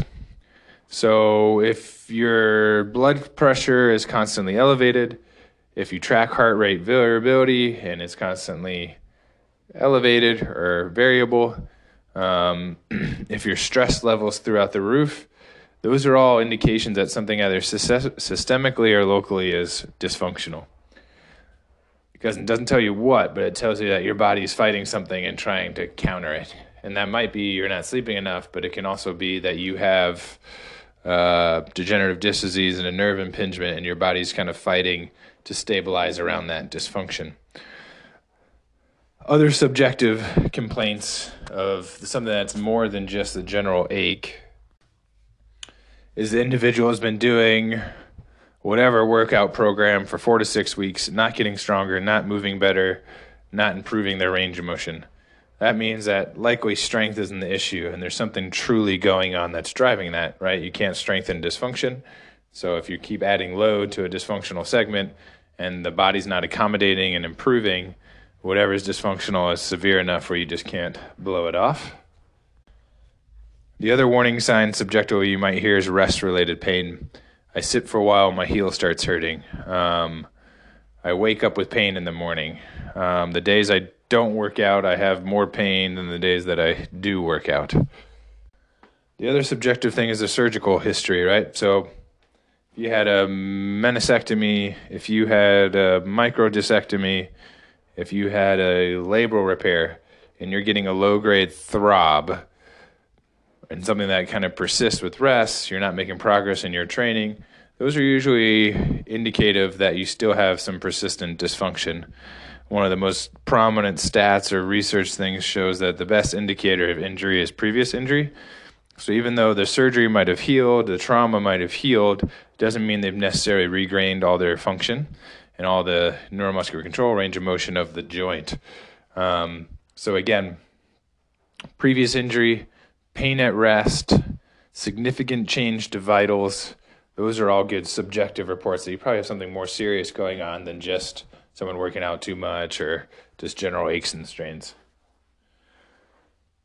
So we, went, we talked about activity-based measures. We talked about subjective-based measures. What are some objective things that if you have this going on, again, it's probably not just tension. There's something more serious. Again, a warning sign. so there's some general movements, right? You can break out every single joint in the body and find something that's stiff and try to validate that as limiting their deadlift or their run. But some general movement patterns that are indicative of some more significant dysfunction that can brew are more these I call them like shotgun movements where they're testing many things at once that if you have a kink in your armor are usually dysfunctional. One would be the toe touch. I don't care if you're 55 or 5, I don't care if you've had surgery or not. Everybody should be able to somewhat touch their toes. That's usually an indication that if you can't, that you have some sort of stability issue going on that's your body's protecting itself and limiting posterior length or the ability to touch your toes. Uh, another one should be you should be able to get into a catcher squat. Obviously, if you're getting older, probably less of a possibility. But if you're 50 or younger, you should be able to let your heels come up off the ground, get into a really deep end range squat, and not have any issues. Not have hip pinching, knee issues, ankle issues. If you can't get there, you have a kink in your armor that's going to brew and eventually lead to an issue. The other one are some general shoulder things. So, one would be just like a sitting or standing abduction test. If you stay in pure abduction, where your arm's going sideways, not pitching forward, not pitching back, and you lean against a wall or you sit, and you can't almost get your arm all the way up to your ear, you have something going on in your upper quarter, your neck, your shoulder, the nerves, something's not moving well. And again, if you're going to be doing a bunch of overhead work or push ups or upper bodies things, eventually something's going to give a warning sign. Toe touch, catcher squat, um, shoulder abduction. Another one would just be cervical rotation. So your spine is one unit. It moves as a unit, even though there's different nerves that come off of it. Cervical rotation being significantly limited, twisting one way or the other, is a sign that there's something wrong either with your neck, with your spine, with your nerves, with your shoulder that are indicative of dysfunction. So those are all be some just general warning signs. Obviously, you can break out into the intrinsics of things, but if you're a trainer, someone has some of those subjective complaints of pain at rest and then they're stressed, you've had them watch their touch their toes, but now their toe touch is half of what it used to be. You watch them breathe and they're breathing through their neck and their upper chest. Um, their squat form's reducing. Don't just blow that off to, hey, they maybe didn't sleep or hey, they need more training. Try to step back and think about what's going on. Maybe you have. a medical professional near you in the gym. Maybe they can kind of back you up and try to tease it out more. Maybe you have them start tracking their vitals. Maybe you use a screen of your own sort to see if you're making changes. But I think one of the biggest issues that we'll see is people have these warning signs and they just blow them up to aging or chalk them up to aging or whatever, running too much, where we should try to appreciate these things. And being healthy and functional is a lifelong thing, not a short term thing. So people work on things when they're in pain, but they kind of lose track of it. Inevitably, that happens. But you need to develop a lifelong wellness plan that incorporates basic movement patterns and ensuring you don't lose it, or eventually, again, something's going to tick and something's going to explode and you're eventually going to have pain. You know, usually people think, hey, it's that one time they bent over and picked up the shoe and that's the reason why they back hurt but it's the prior 10 years of blowing off warning signs, moving like crud, sitting all day, and that was just the final straw. You know, and the trend these days with COVID and Zoom meetings and things is people will sit for six hours, but they still want to work out as hard as they used to, so they'll go right into a high intensity workout or a long mileage run, and they're basically running in this reduced state, this decrepit system you get away with it for a little bit, but you got to earn the right to run, earn the right to work out, and appreciate these warning signs. So, again, hopefully you learned a thing or two. Um, try to listen to your body, try to listen to your clients, track. You know, they say you can't train what you're not testing, so ideally you have some sort of intake, subjective, objective, regardless of your profession. Even if you're training individually, if you're trying to build a program or track progress, do your own self test of testing your deadlift strength, your squat strength, whatever you want to be looking at, your one minute mile. That way you can track progress and also see if you're regressing. Um, appreciate you listening. Again, share, feedback. Appreciate all the support and more fun content to come. All right, take care. Hey, everybody, how's it going? Back for another discussion based podcast. Again, this is Nick Hagan with Capacity Performance Therapy, doing the Optimize the Capacity podcast. What we're going to be talking about today are top five lessons I've learned through managing ACL clients. And so by that I mean what are some common trends, common issues I've seen, mistakes I've made that have taught me how to become a better management of acute, mid, late stage ACL rehab, even blending into more of the performance sector of ACL training. And I think, at least for myself, and I imagine you guys are all this way too, sometimes the best ways to learn are through failures and mishaps and make sure you don't do it again. So, just to set some standard expectations to lay the groundwork on some of these learning principles. Again, for a tissue graft, you got to give it at least a solid six to eight weeks before you do higher end eccentric loading. Um, you know, the standard return to play used to be six months, but the evidence these days is showing nine to 12 months. Any month after six months, your re- rate of re rupture actually reduces by 17%. So the longer you can wait, the better your outcomes are. And obviously, there should be some sort of criterion based return to play, not just a time based. That just sets the foundations for kind of general ACL expectations. So, what are some common mistakes I've done, or issues I've seen, or things that I've learned? First one is the graft matters. So, yes, there's a bunch of evidence showing that different grafts have marginally higher rates of re rupture, like hamstring, I think is 2% more than bone patellar bone. Um, enough where again it makes a difference, but I think it's less about your rate of re rupture on the graft, but it's more about the actual rehab process. So hamstring, bone patellar bone, and the last one or the newer one is quad, and obviously you have allograft too, which is becoming less common where they take a tissue from somewhere else. If I was having surgery, the ones I would recommend the least is probably a hamstring. The reason why they do hamstrings is the procedure is relatively straightforward to do. Uh, there's less anterior knee pain afterwards, meaning that you can kind of get the quad going and get extension going with more ease. In general, it's just a little easier recovery.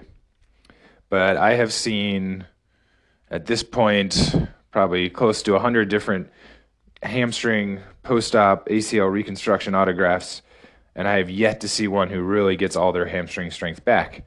And if you know your biomechanics, you know your hamstring is kind of like a s- incredibly important ACL restrictor or stabilizer. I think hamstring in regards to the lower extremity kinematics is hugely important in pelvic stability, knee rotation, uh, neural mobility, incredibly important muscle that they take a giant chunk out of. So when I'm rehabbing a hamstring, I make a huge, huge emphasis to uh, load the heck out of that thing, both in all three phases in neuromuscular control, strength, endurance, as well as power production. And I think power profiles for hamstrings can be tricky. But point being here is you're probably going to have less of that anterior knee stuff, but a harder time getting all the strength back. The bone patellar bone is probably the one I would prefer, has best research, lowest re-rupture rate.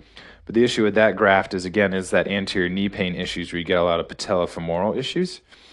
Um, but I think if you do a good job in the acute phase, get extension back, soft tissue mobility, get the quad going, I've seen these ones just do so much better. The graft is so strong. Again, you don't have the posterior chain weakness that all of us had to begin, let alone take a muscle out of it. And so those are the people again where if you're having anterior knee pain and it's maybe six, eight weeks out, that's something where you shouldn't be alarmed. Obviously, it took a chunk out of it, right? You should be able to respect tissue healing and get it back. The newest one is the quad tendon. So this one has been shown to be good because you have less of the uh, anterior knee pain with this, meaning you're not getting as much of the patellofemoral issues that you would get from a patellar tendon graft. The section they take out of the quad tendon is a little bit more manageable and it's equally as stable. The issue here is you get this almost anterior interval or front of the knee, just global soft tissue dysfunction, where you kind of get this radiating tension above the kneecap that can be difficult to manage. Um, but again, with these folks, you got to set expectations.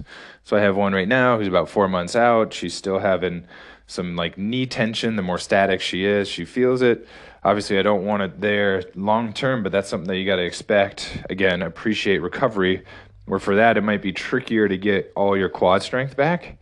But I've actually just tested her out recently, and her quad strength's actually doing awesome. She actually almost has symmetrical quad strength. She has some other things going on, but long story short is you got to respect the graft understand each person's going to have different system uh, symptoms each person's going to have different timetables of recovery. So ideally you're not doing cookie cutter acl rehab regardless of the dra- uh, graft. Lesson number two is you've got to get some sort of creative way to test out rate of force development. So rate of force development is basically the more official way of saying speed training with the rate of force development, you're looking at how long it takes you to produce large volumes of force. So I like to say, you know, you could move an ox, but if it takes you 12 years to do it, it's not going to be very sport specific. So it's that combination of being able to move high loads, but also at high speeds. If you're in a good clinic setup where you have force plates and all these fancy tools, obviously those are going to be the best ways to pick it up. But you've got to find some way to test it so we currently do not have a force plate. So what we utilize are a couple different things. We use a just jump mat, which is uh, a version of way of testing vertical, right? So we do single leg vert and we do single leg vert side to side, and I want to see 90% to each side. So that's more of a vertical force production. Again, it's not going to get rate, it's going to get probably overall power, but again, we're doing the best we have with what we have.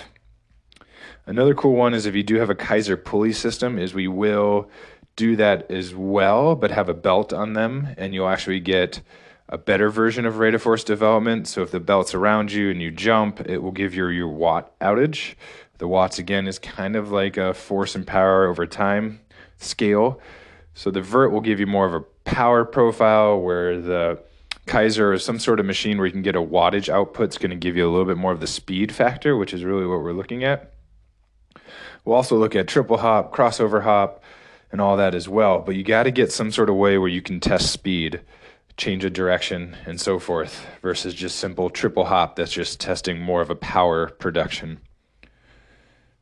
Lesson number three don't get too objective. You have to assess quality as well as quantity.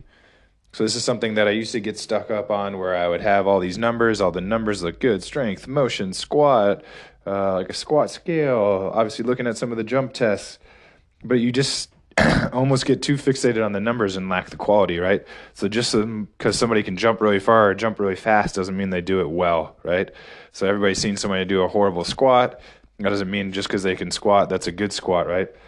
So, you know, you can use Coach's Eye, you can use apps on your phone, have them do some general movements that you think correlate to their sport so some general ones might be a depth jump where you jump off the box, land, jump again. I do like a lateral cut where I'll set out cones and they have to go, uh, you know, moderate speed where they have to plant, cut at a 90 degree angle. I'll also do, do decel, that ability to eccentrically load the knee, get into more of that knee flexion range, and I'll video it. And we have a qualitative scale, but basically it's the standard stuff of knee valgus, foot pronation, pelvic rotation, lumbar flexion, and that lack of knee flexion angle where they end up really tall versus low. So that was lesson three. Make sure you assess quality, not just quantity. Lesson four is the endurance based test. So I've done tests like the Vail Sports test in the back, which is just uh, in the past, which is a huge endurance base. You just do all these different jumps and squats forever. Uh, we currently just do a single leg squat test where you're doing um, long duration, endurance based squats, and I want it to be symmetrical side to side. So about a 65 degree knee flexion angle. I want them to be able to do two or three minutes of one leg squats on the involved side, and ideally the non involved side is somewhat symmetrical. one thing that I've been saying that I haven't really referenced is you have to be testing the other side. I know the other side isn't the gold standard, you want to test for symmetry, but you also want to make sure that you're not picking up any inherent deficits on the non involved side and they tear the other knee two years later or whatnot. So, the fourth lesson here is you got to test endurance. A long duration squat, a long duration jump test, whatever you can do to get creative to test how they do with fatigue in the system. And then this is my last one, which is kind of correlating with what we were just talking about. Um, don't skip the phases. And so by that, I mean, if you haven't finished phase one, which is mostly full range, end range extension, full active control of terminal knee extension, um, normalized gait, efficient bilateral squats, air squats. So, range of motion, neuromuscular control, basic functional movement. I don't care if you're at 12 weeks or if you're at two weeks. If you can check off of that box, then you can progress. If you haven't, don't progress. I've seen quite a few ACLs that have gone elsewhere and they'll come in and they can't even get their knee straight or they don't have quad control or they don't even normalize gait and they're four months out and they're already doing jumping excuse me. So sometimes people get fixated. Okay, you're this far out from surgery. I have to be getting you to do blah. Um, and again, don't skip the phases. So commonly, what you'll see is people skip the first phase and they don't get all the stuff we just talked about. Or the other thing is they'll skip the last phase. So they do good with phase one. They do good with like mid phase rehab. They've got them moving. They've got decent strength. They started jumping but just because they can do more plyometric high speed things doesn't mean they're 100%. So those are the people that are 75, 80% of full function and they get full return to sport clearance. Maybe they go that first season without issues. Maybe they are, end up being fine. But those are the people who likely re rupture, right? So that's where you have your criterion and really get as objective as you can to ensure they've got all that function back. Um, part of the limitation is the insurance model, right? Luckily, we're not in this model, but if you have 20 to 30 visits, there's no way you can get all the way there. So if you're in the insurance model, make sure you educate day one. You're probably going to run out of visits, and we got to set up a long term plan. If you're not in the insurance model, kudos to you, and you can kind of ideally dictate that however you want, but incredibly important. So let's recap. Top five things I've learned through my own failures through ACL. Lesson one is respect the graft choice. So, by that I mean don't just treat everybody the same regardless of the graft. Lesson two was the criterion based system. Don't go by time, go by objective measures, but also make sure you're assessing some sort of qualitative movement as well. Lesson three was rate of force development. Get creative, find some way to work on it. Lesson four was to have some sort of endurance based metric testing underneath fatigue. And lesson five is don't skip stages. Just because you're X weeks out doesn't mean you can't work on patellar mobility if they don't have it. Don't rush the process. Let the patient dictate it. Let the client dictate it, not the date from surgery. Way more to talk about ACLs, but things I've seen that I've messed up with are others that we can all learn from. Hopefully, there's some good knowledge there. More fun content to come. Email Nick H at capacitypt.com. DM us online, whatever you got. Let us know if you have questions. Thanks, everybody.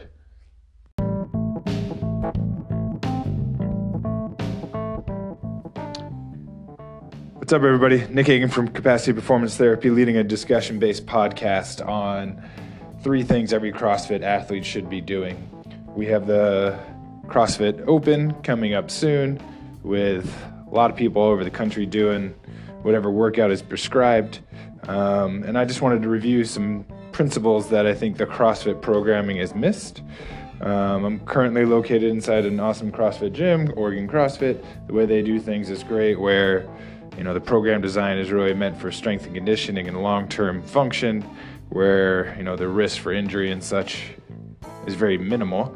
And I think in general, CrossFit has progressed a lot in the last five to 10 years, where it's less about max reps of Olympic lifting to failure and more about truly building strength along functional movement patterns.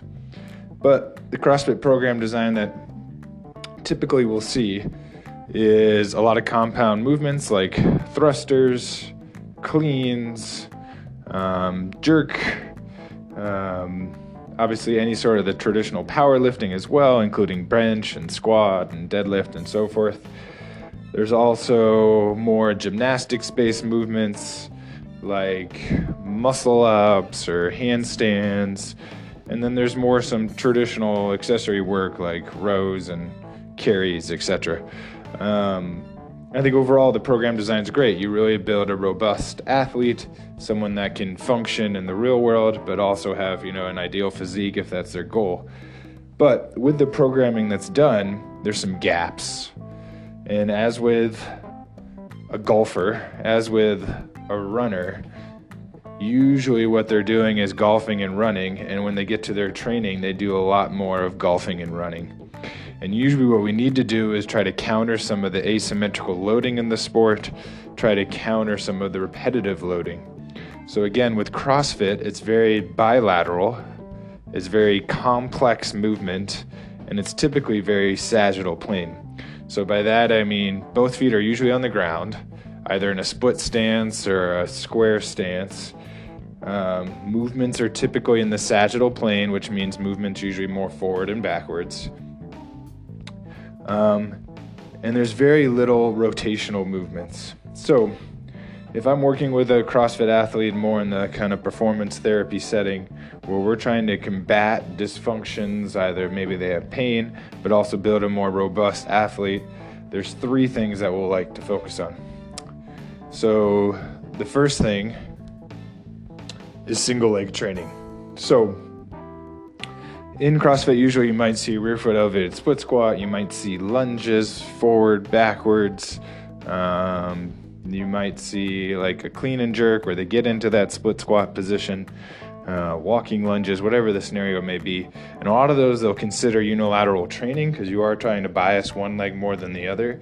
But your body is smart. So if there is dysfunction, there's going to be compensation. So even though you're doing a lunge and trying to bias one leg more than the other, if there is dysfunction, your body's going to compensate and try to unload the involved leg and have the other leg help. Even with the rear foot elevated split squat, that back leg is doing a whole lot more work. And the cool thing about truly being in a unilateral pattern is you're actually all training all three planes of motion at once. So let's say I'm doing a single leg box squat with my non involved leg floating in the air. That involved leg on the ground is going to be moving in the linear sagittal plane, forward and back, but it is controlling against the frontal plane, sideways, and the transverse plane. So a lot of the unilateral based movements are really imperative for the CrossFit athlete to combat CrossFit training.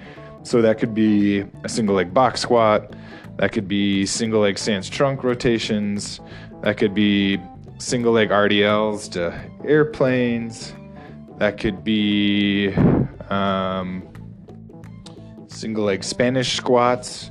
So there's a lot of different movements, but what it's really going to force is that foot stability and overall three planes of motion control and whatever the leg is usually the issue. So one thing we want to try to incorporate is single leg training.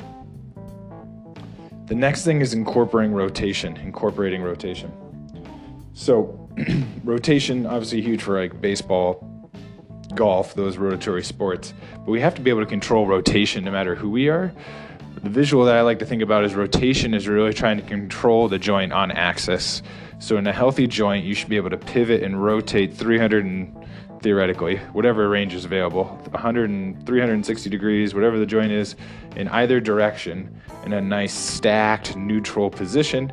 And you're really going to be controlling the joint through its full range of motion and thus getting full stability around the joint. So, for instance, controlling glenohumeral rotation with internal external rotation, controlling femoral acetabular or hip rotation with different hip rotation drills, and even controlling spine rotation.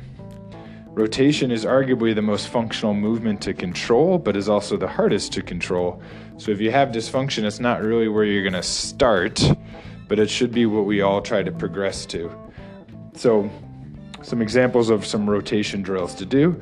Uh, one primary rotation drill that I love is like a, a half kneel chop or lift. So that's where you're in a half kneel on one knee position. You have a relatively narrow stance, and you're either pulling the band from above or from below and doing like a rotatory chopping or lifting movements.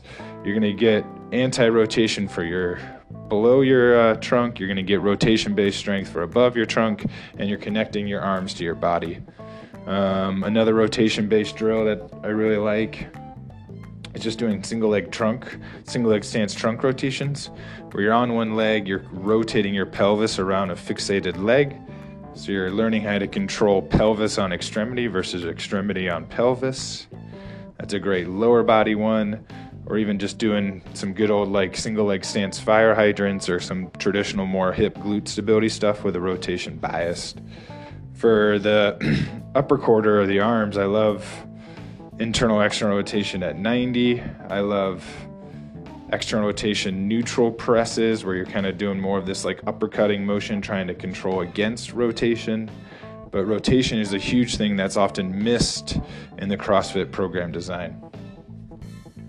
The third, and probably equally as important thing that most CrossFit folks are missing in traditional program design are static or postural controls. So the sport in its nature is very dynamic, functional, compound, which is awesome, which is the whole point. But when you have a kink in your armor, when you have inefficiency, you need to learn how to control static postures to get that local stability or that intrinsic stability to then produce distal mobility, force, or movement. So, you know, let's say you have somebody with a cranky back. Can they control their thoracic block over their pelvic block in maybe the frontal or sideways plane and the sagittal plane against rotation?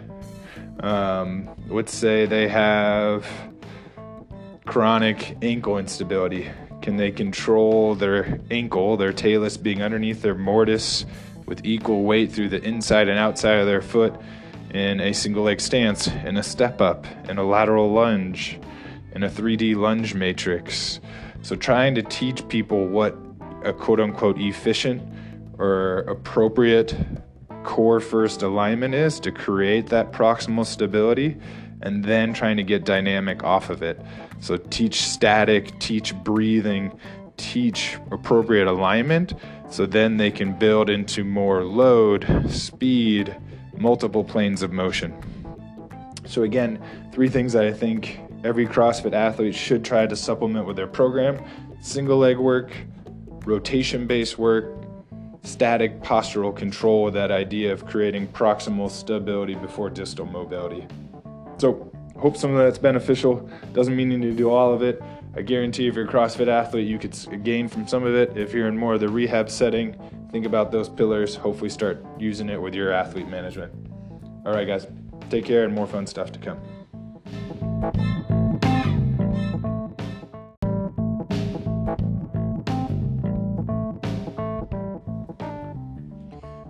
What's up, team?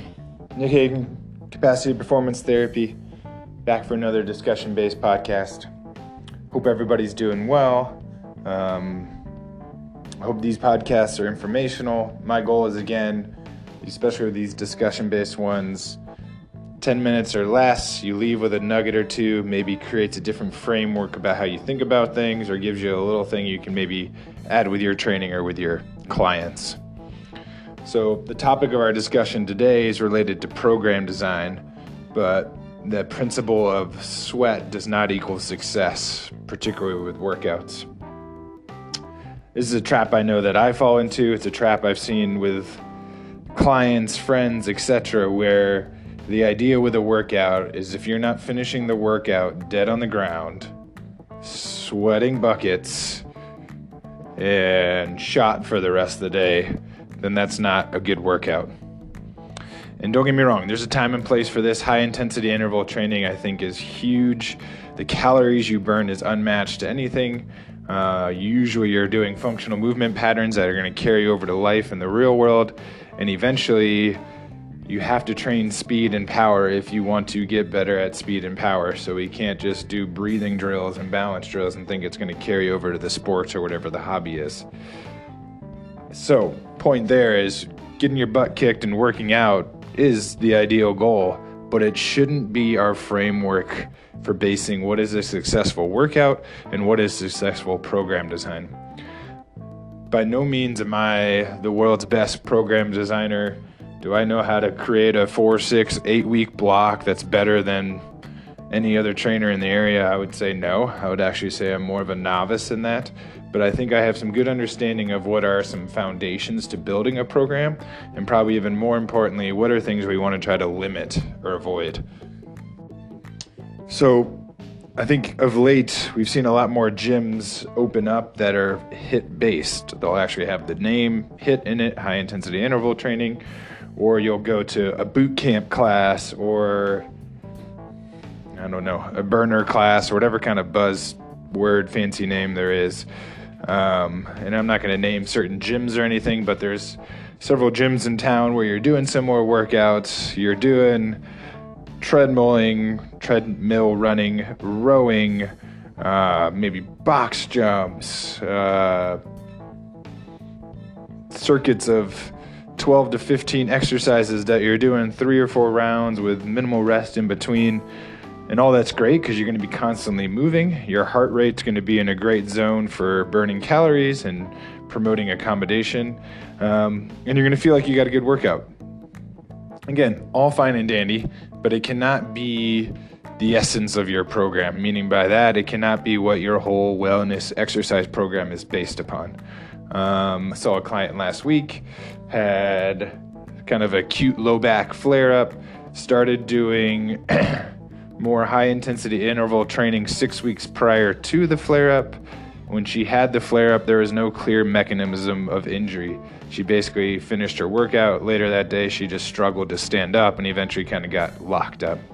That's a prime example of where that principle of I gotta sweat, I gotta feel like I'm gonna die to do a workout is gonna catch up to you.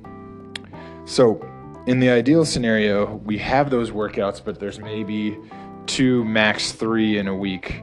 So you might call those time based workouts where you're doing whatever, as many rounds as you can within 12 minutes. They might be uh, as many rounds as you can, kind of thing. So, like, can you do, sorry, uh, 12 rounds as fast as you can or whatnot? But usually they're going to be more time based or have some sort of objective interval measure, and you're going to try to do it as fast as you can that should only be happening two or three times a week because we got to be allowing for recovery. So, recovery is on many levels. But if you're taxing that system, which is going to be more your anaerobic, glycolytic, phosphagen systems that are based on high energy outputs within a short period of time, you have to promote recovery. Even whatever, a baseball player or a professional bodybuilder whatever sport we want to think of, they allow for recovery. A pitcher doesn't pitch for seven days, a guy doing bench press doesn't do it seven days a week. There is rest and recovery, and I feel like we miss that with the HIT training. So you finish the workout, you do great, but your body can't accommodate. So you actually don't end up losing body weight to that's your goal. You end up burning out and something gets injured and you blame it on whatever you squatted and your knee started hurting but really it was the six weeks prior before of high interval training without recovery that eventually made that squat hurt your knee. So it's often not when the mechanism started but the prior load right? So we have to allow recovery. We have to find the optimal load where you can still maybe get in the hit training but you're not overstimulating or overloading the system. And then we have to make sure we're doing all the other things really well too to be doing regular hit training without issues. Sleep are you getting your seven plus hours of sleep? Diet. Are you trying to eat somewhat healthy foods that don't come in a box, that have limited sugar, gluten, and dairy? Um, and then the other big thing is stress, right? So you could sleep well, eat well, but if you are working 85 hours a week and have 20 million stressors at home, adding more stress to your system with multiple high intensity workouts a week is eventually going to catch up to you. So, again, I don't want you leaving this discussion thinking that interval training is bad. Like I said, it's probably arguably one of the best workouts you can get, but we have to be smart with the way we program it. So, maybe you're doing two or three of them in a week. I don't know where you're going or how you're doing it. If you're doing it independently, maybe that's a Monday, Wednesday, Friday scheme, a Tuesday, 30, Thursday scheme. And then the other days that you want to get workouts in, maybe you make them more strength based, right? So you have maybe more of a lower body push, upper body pull with some four by five squats and some six by six pull ups. Maybe the other heavy strength day is more deadlifts and cleans and floor press and push ups where you're doing four, five, six, seven, eight sets, which I know can be cumbersome, but you're really stimulating the system with a whole lot of load which is going to create recovery, but you're not tapping into those anaerobic systems as much. So it's a different energy source, thus not influencing your recovery from the hit training the day before. And then we have to also just step away and get a good old day of cardio, if not two. That doesn't necessarily mean you have to go on a run or a bike ride, but you could do some rowing. Maybe it's a 45 minute to two hour walk. Um, whatever ways, maybe it just carries, whatever ways where you maybe have less intensity than the HIT training, less load than the true power lifting strength phases, and more of just lower intensity, longer duration stimulus. So again, you're getting two or three HIT days in a week, you're getting two or three strength days in a week, you're getting one or two cardio based workouts in a week. Um, I know that can sometimes be hard to swallow to finish a workout, not be dying in sweat, finish a workout feeling like you can maybe work out again, which might feel like you fail, but actually that's encouraging because that's going to make the next day's workout that much better. Um, and the other really difficult thing is the way our current fitness and health industry is, is, is things are marketed towards the HIIT, right? So you'll see ads, you'll see campaigns, you'll see your local gyms all doing these things where it's just easy to kind of fall in the trap of always doing it. So hopefully there's a little thing or two you learn there. If you're in more of the rehab setting, these should be things we're trying to educate our clients on that your back didn't go out because of that deadlift you did, but it was the two months prior of lack of recovery. If you're in the fitness setting and you're trying to improve your overall fitness yourself, think about how you're designing your program. Think about are you creating a pathway to burnout where either you're not going to get stronger, you're not going to get leaner, or you're going to get injured in some capacity. Um, tricky, not easy, something to think about. Hopefully that was worthwhile, guys. Um, and again, more fun content to come. Have a good one.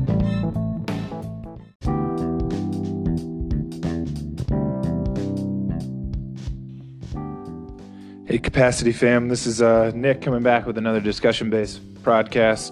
What we're going to be talking about today is what manual therapy and the use of hands on care can do to fill gaps in your progress, either as a client or as a provider.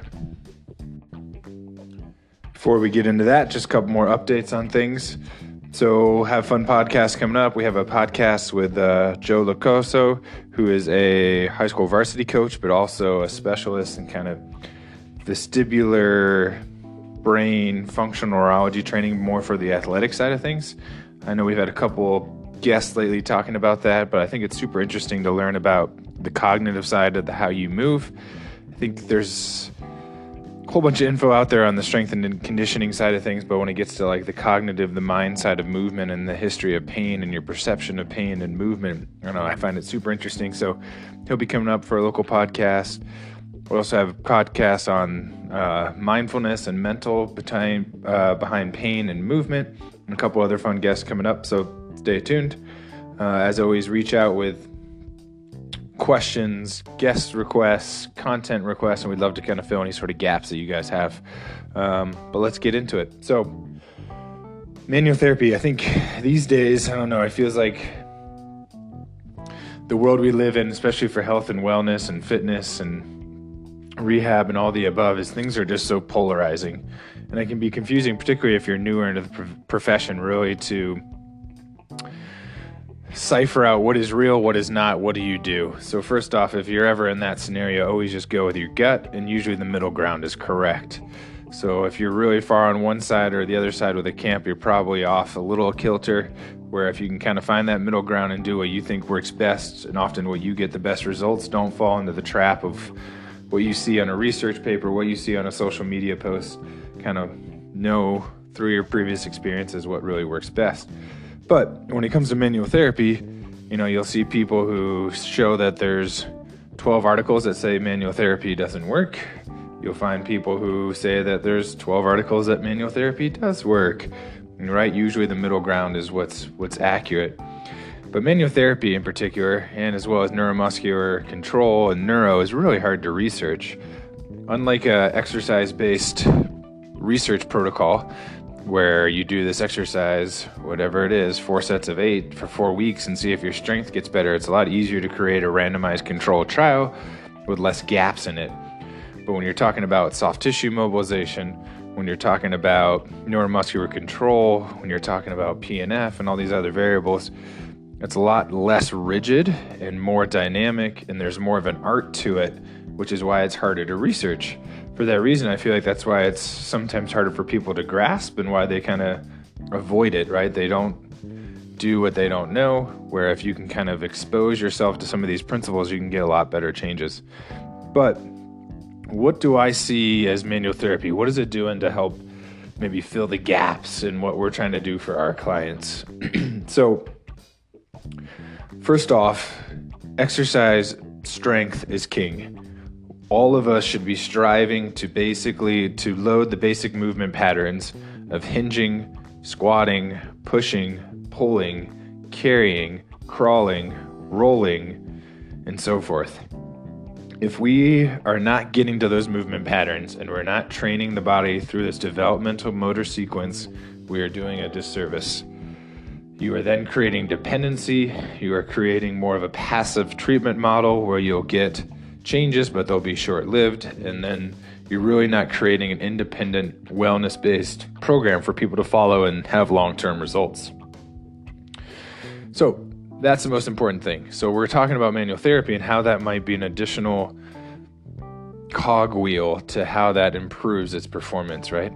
So if our end range goal is to find a movement pattern of dysfunction, retrain that movement pattern and load it and then progress it, how could manual therapy be an asset to that? I think the first thing when I describe manual therapy, I include PNF in that process because it's hands on care and you're retraining the neuromuscular system. PNF really hangs its hat on the principles of initiation, strength, endurance, and relaxation. If you can't initiate, you can't produce force, you can't produce force over a period of time, and you can't have the ability to relax or turn down the tone in those situations, you really aren't using the muscles and you're not coordinating it correctly. So, whenever you have pain, you lose this feed forward mechanism, or you lose the ability to have more of a proximal response to create distal mobility. How do we retrain that, right? So, let's just say, whatever reason, they have back pain, you're retraining bridges, you're retraining side planks, you're doing all these great exercises that everybody needs to be doing. That doesn't necessarily mean that you've restored that feed forward mechanism, that proximal stability helping distal mobility. So, manual therapy or PNF's huge in that, right? Basic principle is something's inhibited, put the body in a position of inhibition, retrain that motor pattern, retrain the homunculus, the ability for the brain to map where that body is in space and how to recruit the appropriate postural muscles, which are also called tonic stabilizers. So, manual therapy can be huge in restoring the appropriate neuromuscular control or strength of the joint. More often than not, when you have chronic issues, chronic back pain, the inflammation calms down, the movement pattern restores, but you don't get that inherent tonic or postural stability, and you don't restore the initiation of the muscle group. And there's tons of research where Paul Hodges out of Australia is a primary example of it, of when we have pain, just simply because it goes away doesn't mean that the stability appropriately returns. And this can be 10, 20, 30 years later. So, again, point being is if you're an exercise based therapist, which I think we all should be, if you don't use your hands to help retrain some of those patterns of crawling, rolling, PNF, of pelvic, scapula, bridging, lower trunk rotation, half kneel, tall kneel, and so forth, you're really not retraining the dysfunction that developed. And so what happens is you end up loading that dysfunction and problems persist. So I think manual therapy can be huge to get the appropriate control of the muscle groups to ensure when you're doing the movement pattern, you're not loading on top of dysfunction. I think the other huge thing with manual therapy, it's changing tone. So when you have dysfunction, tone develops. I have acute low back pain, my muscles are freaking out, they guard and tone develops. When I have chronic ankle dysfunction, I've never loaded my ankle, I inherently have tone, I've lost that motor control or that motor mapping to my brain, and dysfunction develops. When you simply put your hands on one, someone, you create uh, stimulation of blood flow, of the actual muscle spindles, Uh, maybe you're creating some warmth to the area. What that's doing is changing tone or changing the body's perception of that region.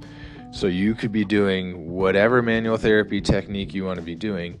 If you add it to an area of dysfunction, take it back into the movement pattern afterwards, there's a reduction in tone, right? So that might be a short lived thing, but who cares? If the tone reduction is reduced, the body then kind of accepts the area again and you start to load it. It's going to happen that much easier and you're going to get quicker results. So that five minutes of hands on care is going to make the next 20 minutes of exercise that much better. I think another huge gap that manual therapy can really fill is how soft tissue dysfunction develops and how we need to restore efficiency of the soft tissue system. So, when it comes to a joint issue, the issue is usually extra articular. So, by that I mean it's rarely an issue inside the joint. There are exceptions to that if you have a loose bone fragment, if you have a labral tear, if you have a true, you know, acute trauma where there's like a fracture to something. Yes, there are the stuff in the joint or interarticular that are the issue.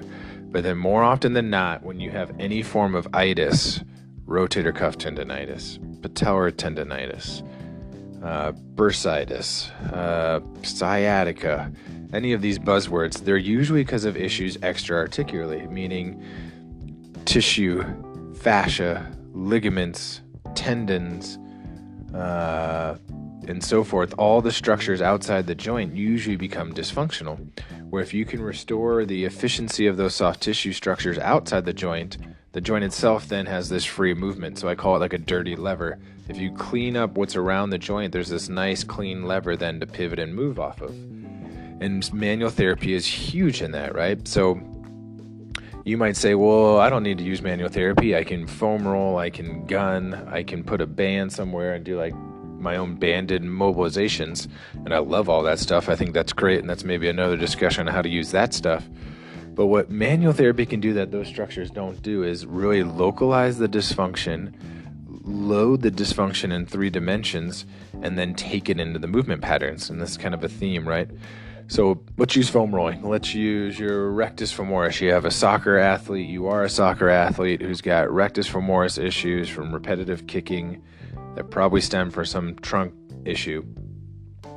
You could go in and you could foam roll it, you could lacrosse ball it, but most often than not, what you're doing is a linear technique on a linear dysfunction. So you're almost causing more compression and adhesion to an area that's already compressed and adherent, right?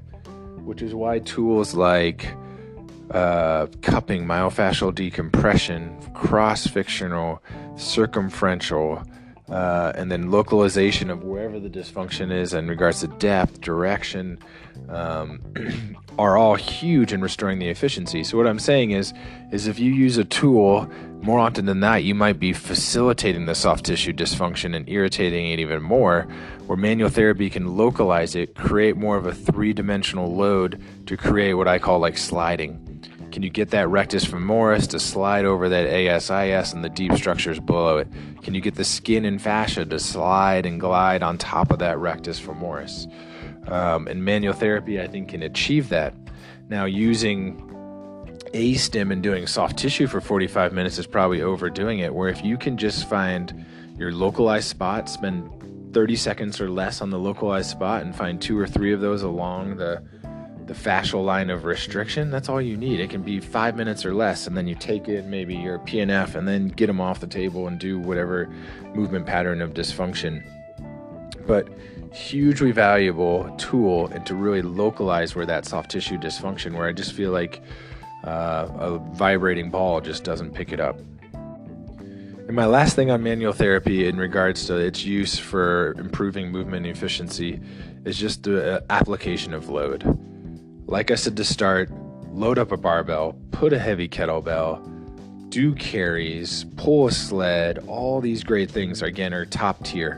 What we're talking about are ways that maybe you can accent that. And I've found that the use of your hands to create resistance to the trunk, the extremity, whatever you're working on, can find the appropriate load and like any unlike any other weight can. So for instance, let's say we're doing someone with a hip flexion issue.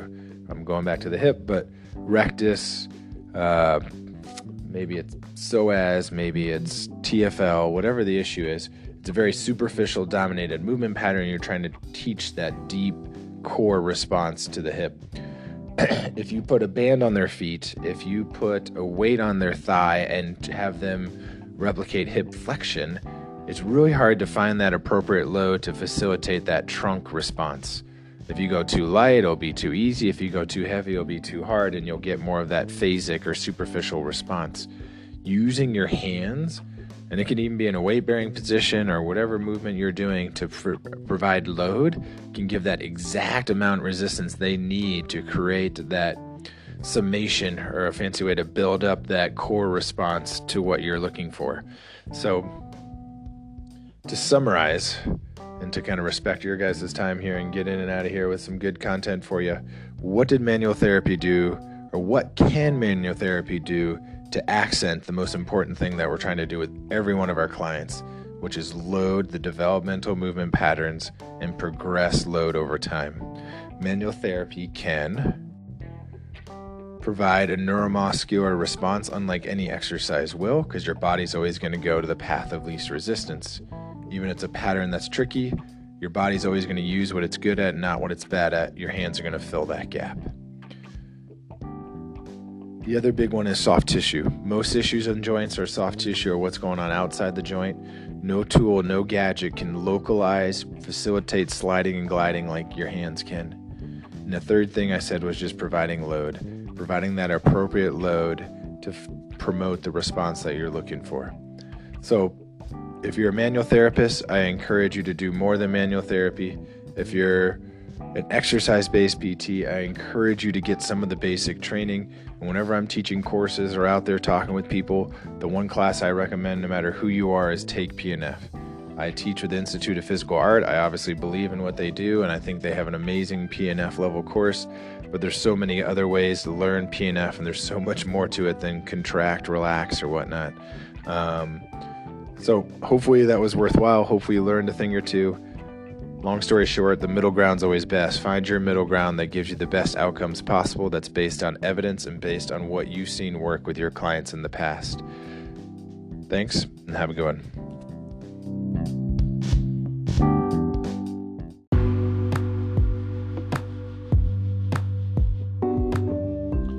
Hey, listeners, how's it going? So, coming back with a discussion based podcast today. What we're going to be talking about is how to determine if we have a motor control issue and maybe some quick ways to retrain motor control. Um, just to update you on things. Uh, again, we got more podcasts coming up, inviting other speakers, talking about some more S and C principles, some more rehab principles, some more wellness recovery principles. So stay tuned for that. Um, and as always, appreciate all the feedback uh, on different platforms. But speak up, let us know if there's a topic you want to talk about or anything you're interested in. I think the one we're going to be talking about today is interesting about motor control issues. So, what is a motor control issue? You know, a good way to think about that is the misalignment of the input into the output. The software is not talking to the hardware. So, what I mean by that is there might be a perceived mobility or stability issue, but it's not actually driven from uh, capsular change inherently limiting range of motion. It's not limited by a true atrophied muscle that doesn't know how to produce force. It's more limited by the interpretation of the task at hand and creating the output that you're looking for. So, you know, what would be a basic way to say that, right? So, maybe someone is limited in a rotatory pattern and you clear out different rotatory movements and you can't figure out why one is limited in one direction and limited in the other and stand in another direction and so forth. And often it can be more of an output issue or interpretation issue. So let me talk through that in more detail. So a common one is probably rotation because rotation often is the most demanding task on the system. It loads all three points of motion at once, but it's also the most usually sport specific task. So let's say we have a golfer. The golfer is in for you for maybe some, the right handed golfer, in for some right shoulder pain and some left low back pain. Um, you watch their golf swing, you notice some things, but one of the biggest things you look at is maybe how they rotate. So you have them do a standing trunk rotation. Maybe they go, I don't know, 50 degrees to the right and standing. They go 60, 70 degrees to right or to the left and standing. Then you sit down, you take the hips out of it, and then it inverts, where maybe now it's 50 degrees to the left, 70 or 80 degrees to the right, and sitting, which biomechanically doesn't necessarily make sense. Typically, the only thing that changes is, you know, the interaction of the hips. When you're sitting, you're not going to be using your hips as much as you do when you're standing. Maybe look at it a third way, and now you go into like a lumbar lock, quadruped rotation. And again, maybe you notice that the right rotation is better than the left. Point being here is the rotation is limited in different patterns at different positions. If you have a biomechanism point of view, you would start to get confused, right? So maybe in lumbar extension, they have rotation better, but sitting's also extension. Why would it change there? And you're just trying to wrap your head around. You know, is it the hips? Is it something else? Um, and often it can be a motor control issue, right? So you can start going down the, the rabbit hole of trying to tease out some mobility issue that's driving it. But again, I encourage you to think about that input output ratio. I think uh, someone smarter than me once said it's almost like a, a light switch, right? So you're asking the task to be achieved, and the person can't figure it out, right? The, the switch is off. So what we've got to do is turn the switch back on and create that connection. And there's a couple movement patterns that are usually really good at that. But these are the kind of issues that we want to be picking up. These are the super fun ones. These are the ones where you can get immediate changes in motion, immediate changes in function, because you don't have to address an inherent stiff capsule. You don't have to spend your four to eight weeks of loading the movement pattern to get hypertrophy. It's truly like a neuromuscular control issue. So, in this uh, situation where rotation's changing in different positions, um, and you start to get a little confused where it doesn't match up with a mechanical pattern, what could be some ways that you might tease it out? So, one would be watching them roll. And this is something that we do all the time with our PNF techniques.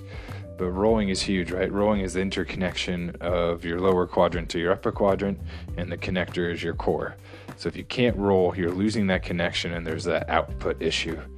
So, the developmental motor sequencing, rolling is one of the first primary patterns that we all want to work on.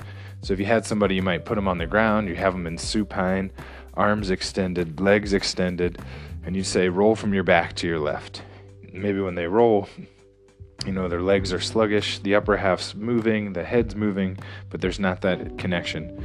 You put them on their back, they roll to their right, and it's smooth, coordinated. So you know there's, in that scenario, we'd call that a mass flexion pattern of rolling to the left is inhibited and you'd be surprised you get them up or sorry you have them roll five to ten times teach them the movement pattern teach them to try to move from the scapula at the pelvis at the same time um, do five to ten rolls maybe even up to 20 get them back into those movement patterns of restriction you'll notice that the standing rotation and the sitting rotation gets better right?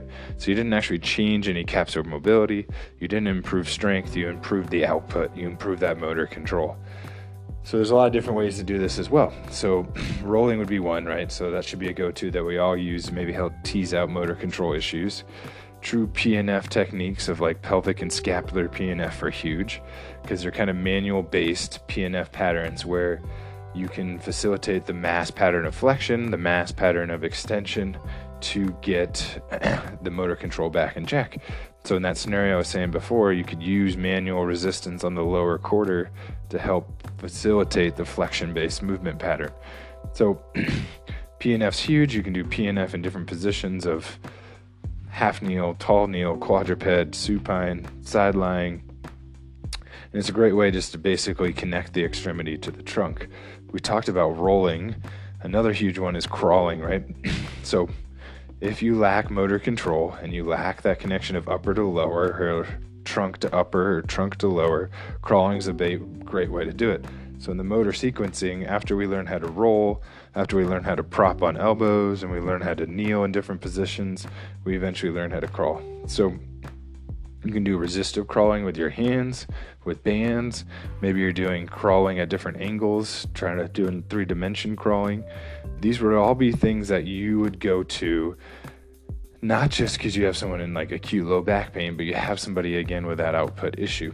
So again, you're doing tests and the rotation's different. You're doing tests and the squat looks clean, but the second you put them in a single leg position, it goes awry. There's a lot of different examples of this. Uh, maybe that's a cervical rotation and an upper extremity rotation where the demands of the sport don't match up with what you're seeing and it changes from standing to supine to sitting, which again, mechanically, that should make a huge difference. And so you know there's motor control issues there. So I think a good thing to kind of take away from some of this conversation is we should have several ways to test the same principles. So we'll go back to rotation, several ways to test rotation standing, sitting, supine, side lying.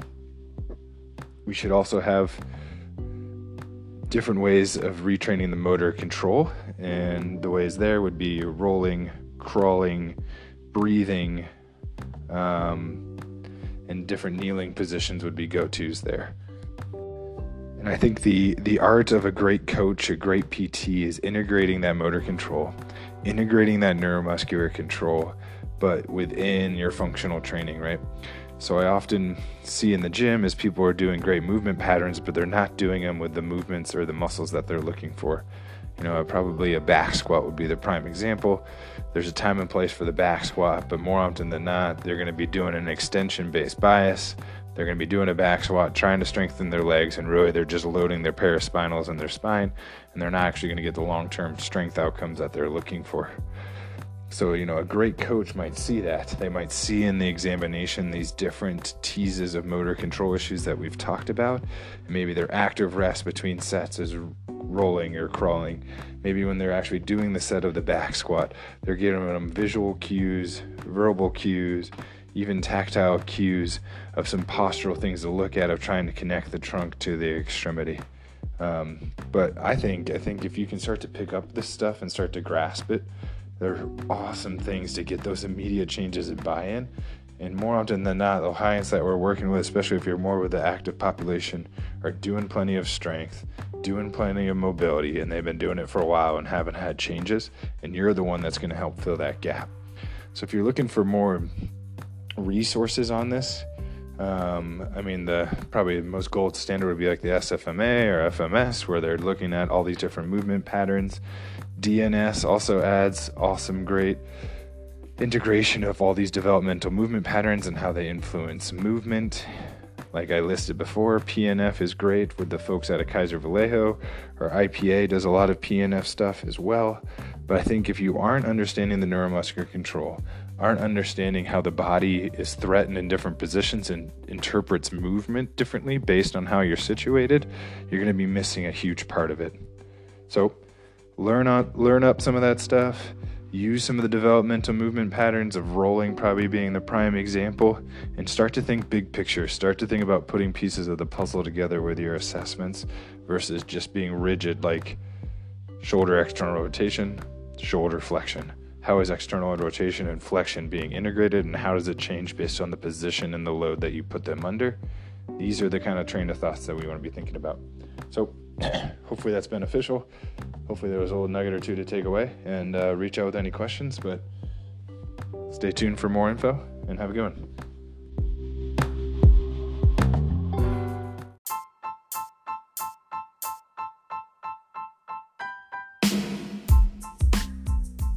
All right, what's up, Capacity?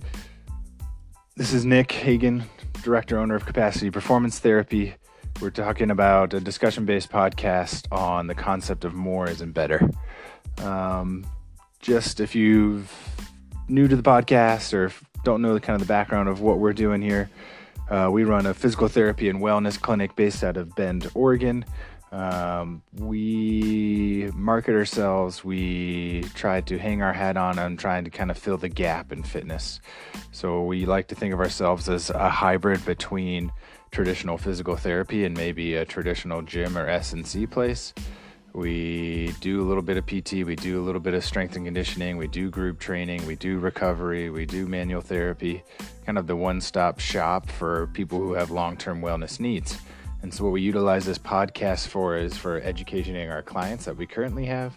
We use it for introducing our clients to local providers that we trust and respect. But we also do it for the general population as well as other fitness uh, professionals and providers who maybe kind of want to learn a little bit to accent their practice. And so, what we do is once a month, we have an interview based podcast. Our last one was with Josh Cordell talking about the youth athlete mindset. He's kind of a youth sports uh, mental coach. We have one with a chiropractor coming up talking about the role of spinal mobility and manipulations in long term health. Uh, and today we're doing a discussion based podcast. So, what I'm going to be talking about today is again the concept of more isn't better. So let me throw out a couple just case scenarios, and I guarantee you know these folks, meaning you've seen this, you're either it yourself or you can sympathize with it. So, one more isn't better clientele that could have huge changes to their results, their fitness, uh, are the runners, right? So, if you have a runner, typically the mindset is if I run more, I'm going to get better at running. Which, if you're going from a couch to a 5K, that's probably the case. But more often than not, you already have a good basis of mileage, and more running is going to be more actually detrimental. Or actually offsetting it with other training is going to actually get you to run faster, harder, and uh, have better results. And we'll get into some of the why here. Uh, the other clientele is the HIIT high intensity training boot camp clientele with the mindset being if I don't die at the end of the workout, if I'm not sweating buckets, heaving, feeling exhausted, feeling defeated after a workout, then I haven't achieved the workout. You know, those are the people who feel like if their heart's not pumping, they're not breathing heavy, they're not sweating buckets, it's not a workout. Which, don't get me wrong, there's a time and role for that. But again, if those people can vary up their training, they're going to get better results. So that mindset of more of the same isn't going to be better. The third group is more of a vague group, but these are the people who have a genetic makeup or a general bias towards a modality, a training tool, and they just go all in on it and are devoted to it, and eventually it catches up to them. So that's the yoga head who's doing yoga five or six times a week they're probably a hypermobile individual to begin. They're having even more mobility on top of excessive mobility, and again, it's going to catch up to them.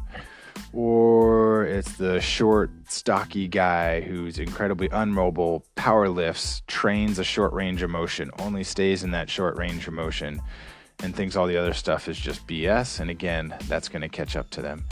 You could fill in that in with basically many of these other things Pilates, Barre3, uh, whatever, any other kind of training program that would fit into that. So, the point I'm making here with all these different groups is you have your hobby, you have your sport, you have your workout method, and it's probably the best thing for you. It's actually a really good thing for you. But what's happening is you're overtraining this principle and you're going to reduce your outcomes. So, there's this point of diminishing returns. And so, what happens with your body is you're training this principle of what's called specificity, meaning you're training your body to become really good at this one thing. And depending on what the one thing is, it to get improved performance, improved recovery, improved motor output, and also get changes to your vitals, your movement vitals, such as like a movement screen, your heart rate, blood pressure, as well as your force production, you have to change your training modality. So let's talk about a running just to put it into context. Let's say you're training for a marathon, right? You're trying to get in two or three long runs a week, somewhere in the 10 to 15 mile range. You're getting two to three short runs a week. Maybe you're picking up tempo, and then maybe you have two or three other runs that are more just kind of moderate, six to eight mile runs. So you're running seven miles or seven days a week. You have no off day from running. Really, the only variable that you're truly changing is maybe you have a shorter run day where you're going faster, but outside of that, you are just doing more of the same stimulus to your body, right? And so what's going to happen is your body starts to acclimate to this. You don't get the scientific tissue level changes that you're looking for for running. What you're actually doing is you're teaching your body to acclimate and you're just creating a, a exaggerated baseline, meaning you're just accenting what you already have. Um, it's not going to help you run further. It's not going to help you run faster. It's actually probably going to lead to pain because you're going to kind of repetitively use the same muscle groups. And so that's where if this runner would maybe change that program to do one long run, have two off days from running, have one short run, but where you're really hauling ass around a track, and maybe have one to two other just kind of moderate level runs. So a really long run, a really fast short run, and a run or two in addition. And then on the days that you're taking off, build your strength, right? So as a runner, you're going to typically think if I'm not running, if I'm not doing a long duration based activity, I'm going to be cheating myself. But if that runner would spend 30 to 45 minutes doing five sets of five squats, working on hip mobility, working on controlling ranges of motion that they're not truly acclimating, which might be hip extension, might be hip rotation, maybe ankle dorsiflexion, maybe thoracic rotation, but training big ranges. What they're going to do is they're actually going to increase their running speed, they're going to become more durable, and they're going to get better outcomes. And so, again, that idea of more being better is not true. Now, I think the art of being a great coach or the art of being a great athlete is to step back and kind of realize your own mistakes or shortcomings and try to to alter it. If you're a coach, you have to show them the light, right? So that might just be, hey, just trust me. Give me 4 weeks of following this and we'll come back to these tests and measures and show you that they're getting better. Maybe if you have a clientele that's a little bit more research based, you can show them two or three. There's probably 50 articles that I know that would support that same concept. You could show them some research paper. But once you can get one or two clients and use them as kind of a launch pad for future clients, it's going to do huge value in coaching up this aspect. Um, let's get into like the the HIIT training folks, right?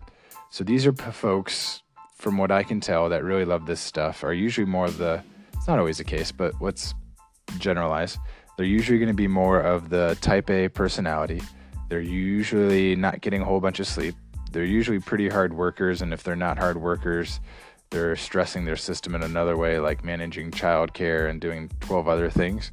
So, anyway, they usually have a tax system, and then they go into exercise into an additional taxed uh, environment. And by that, I mean like a high intensity, high speed, loud music.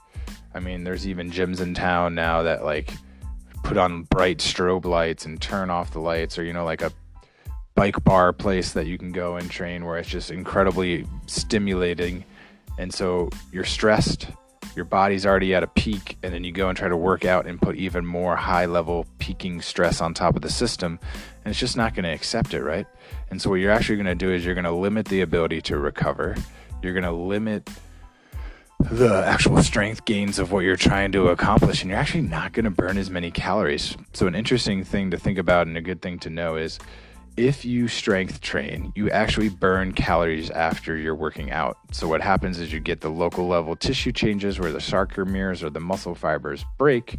Those muscle fibers then have to create a metabolic response to create more muscle to reacclimate and build new tissue around the ones that you strained. Point being is the strength training workout leads to caloric burn for the rest of the day, where that HIIT workout you're burning calories during the fact, but you're actually not going to burn any calories afterwards. So you might burn more in a shorter period of time, but over the length of the day, you're going to significantly burn less calories than if you would do a strength training session.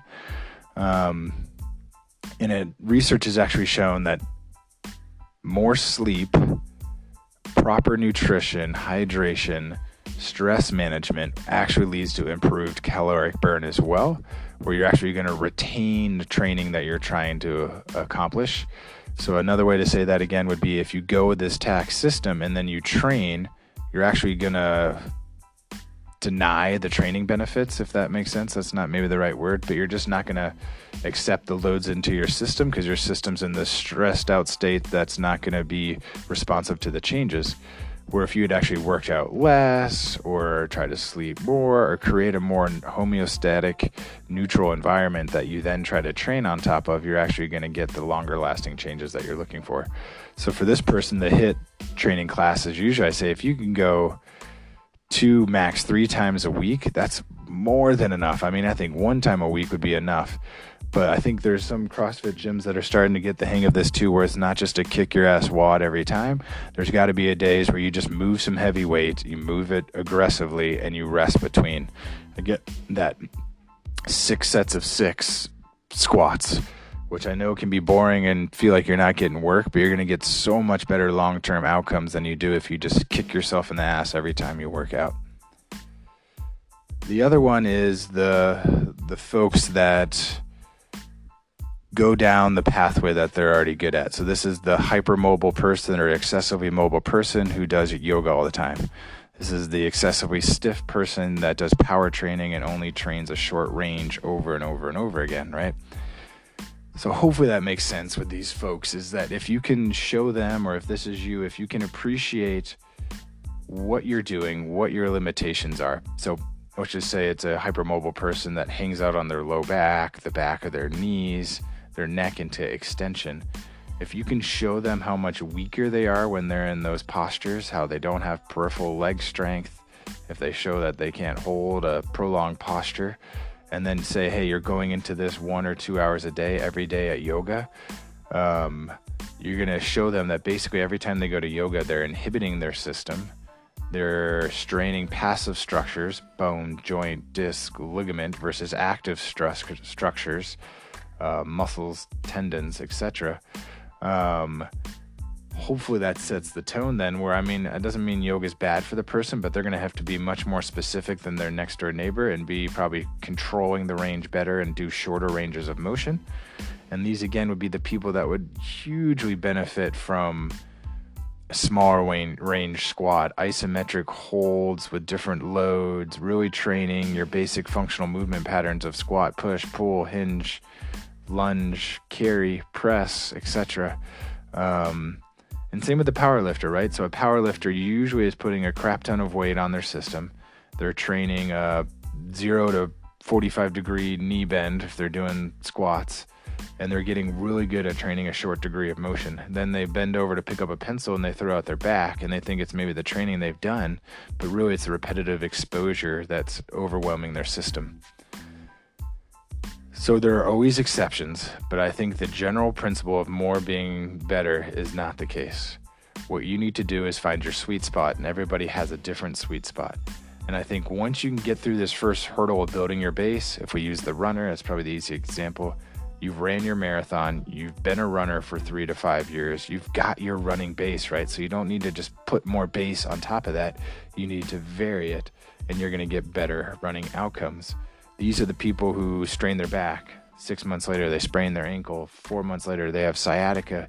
And they start chasing the symptoms where if they would just step back, look at their protocol, and ideally they have, depending on your hobby, but two or three more cardio days, maybe four if you're truly a runner, one or two HIIT training days a week, maybe three if that's really your passion, three or four strength days a week, maybe more if you're a power lifter, but you're kind of getting the idea. There should be a cardio basis, there should be a strength basis, there can be a high interval basis, and there should be a recovery day where you're not straining your system in any of those manners. You're stepping out and you're working on mindfulness. Go for walks, spin on a bike, get outside, breathe fresh air.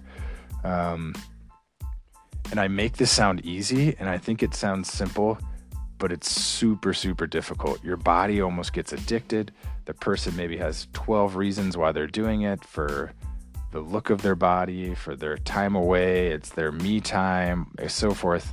So I'm not saying it's an easy fix, but I think the first step is realizing your shortcomings in your training. The next step is then to step back and see where can I cut out some of the meat and build, right? And I guarantee if you're the runner and you run two less days a week and strength train two days a week, you will do so much better as a runner. So hopefully that was beneficial. Hopefully you get a good little nugget or two. Um, if you have any questions on program design, feel free to DM. You can email at info at capacitypt.com. Uh, hope you guys enjoyed and look for more content to come. Thank you.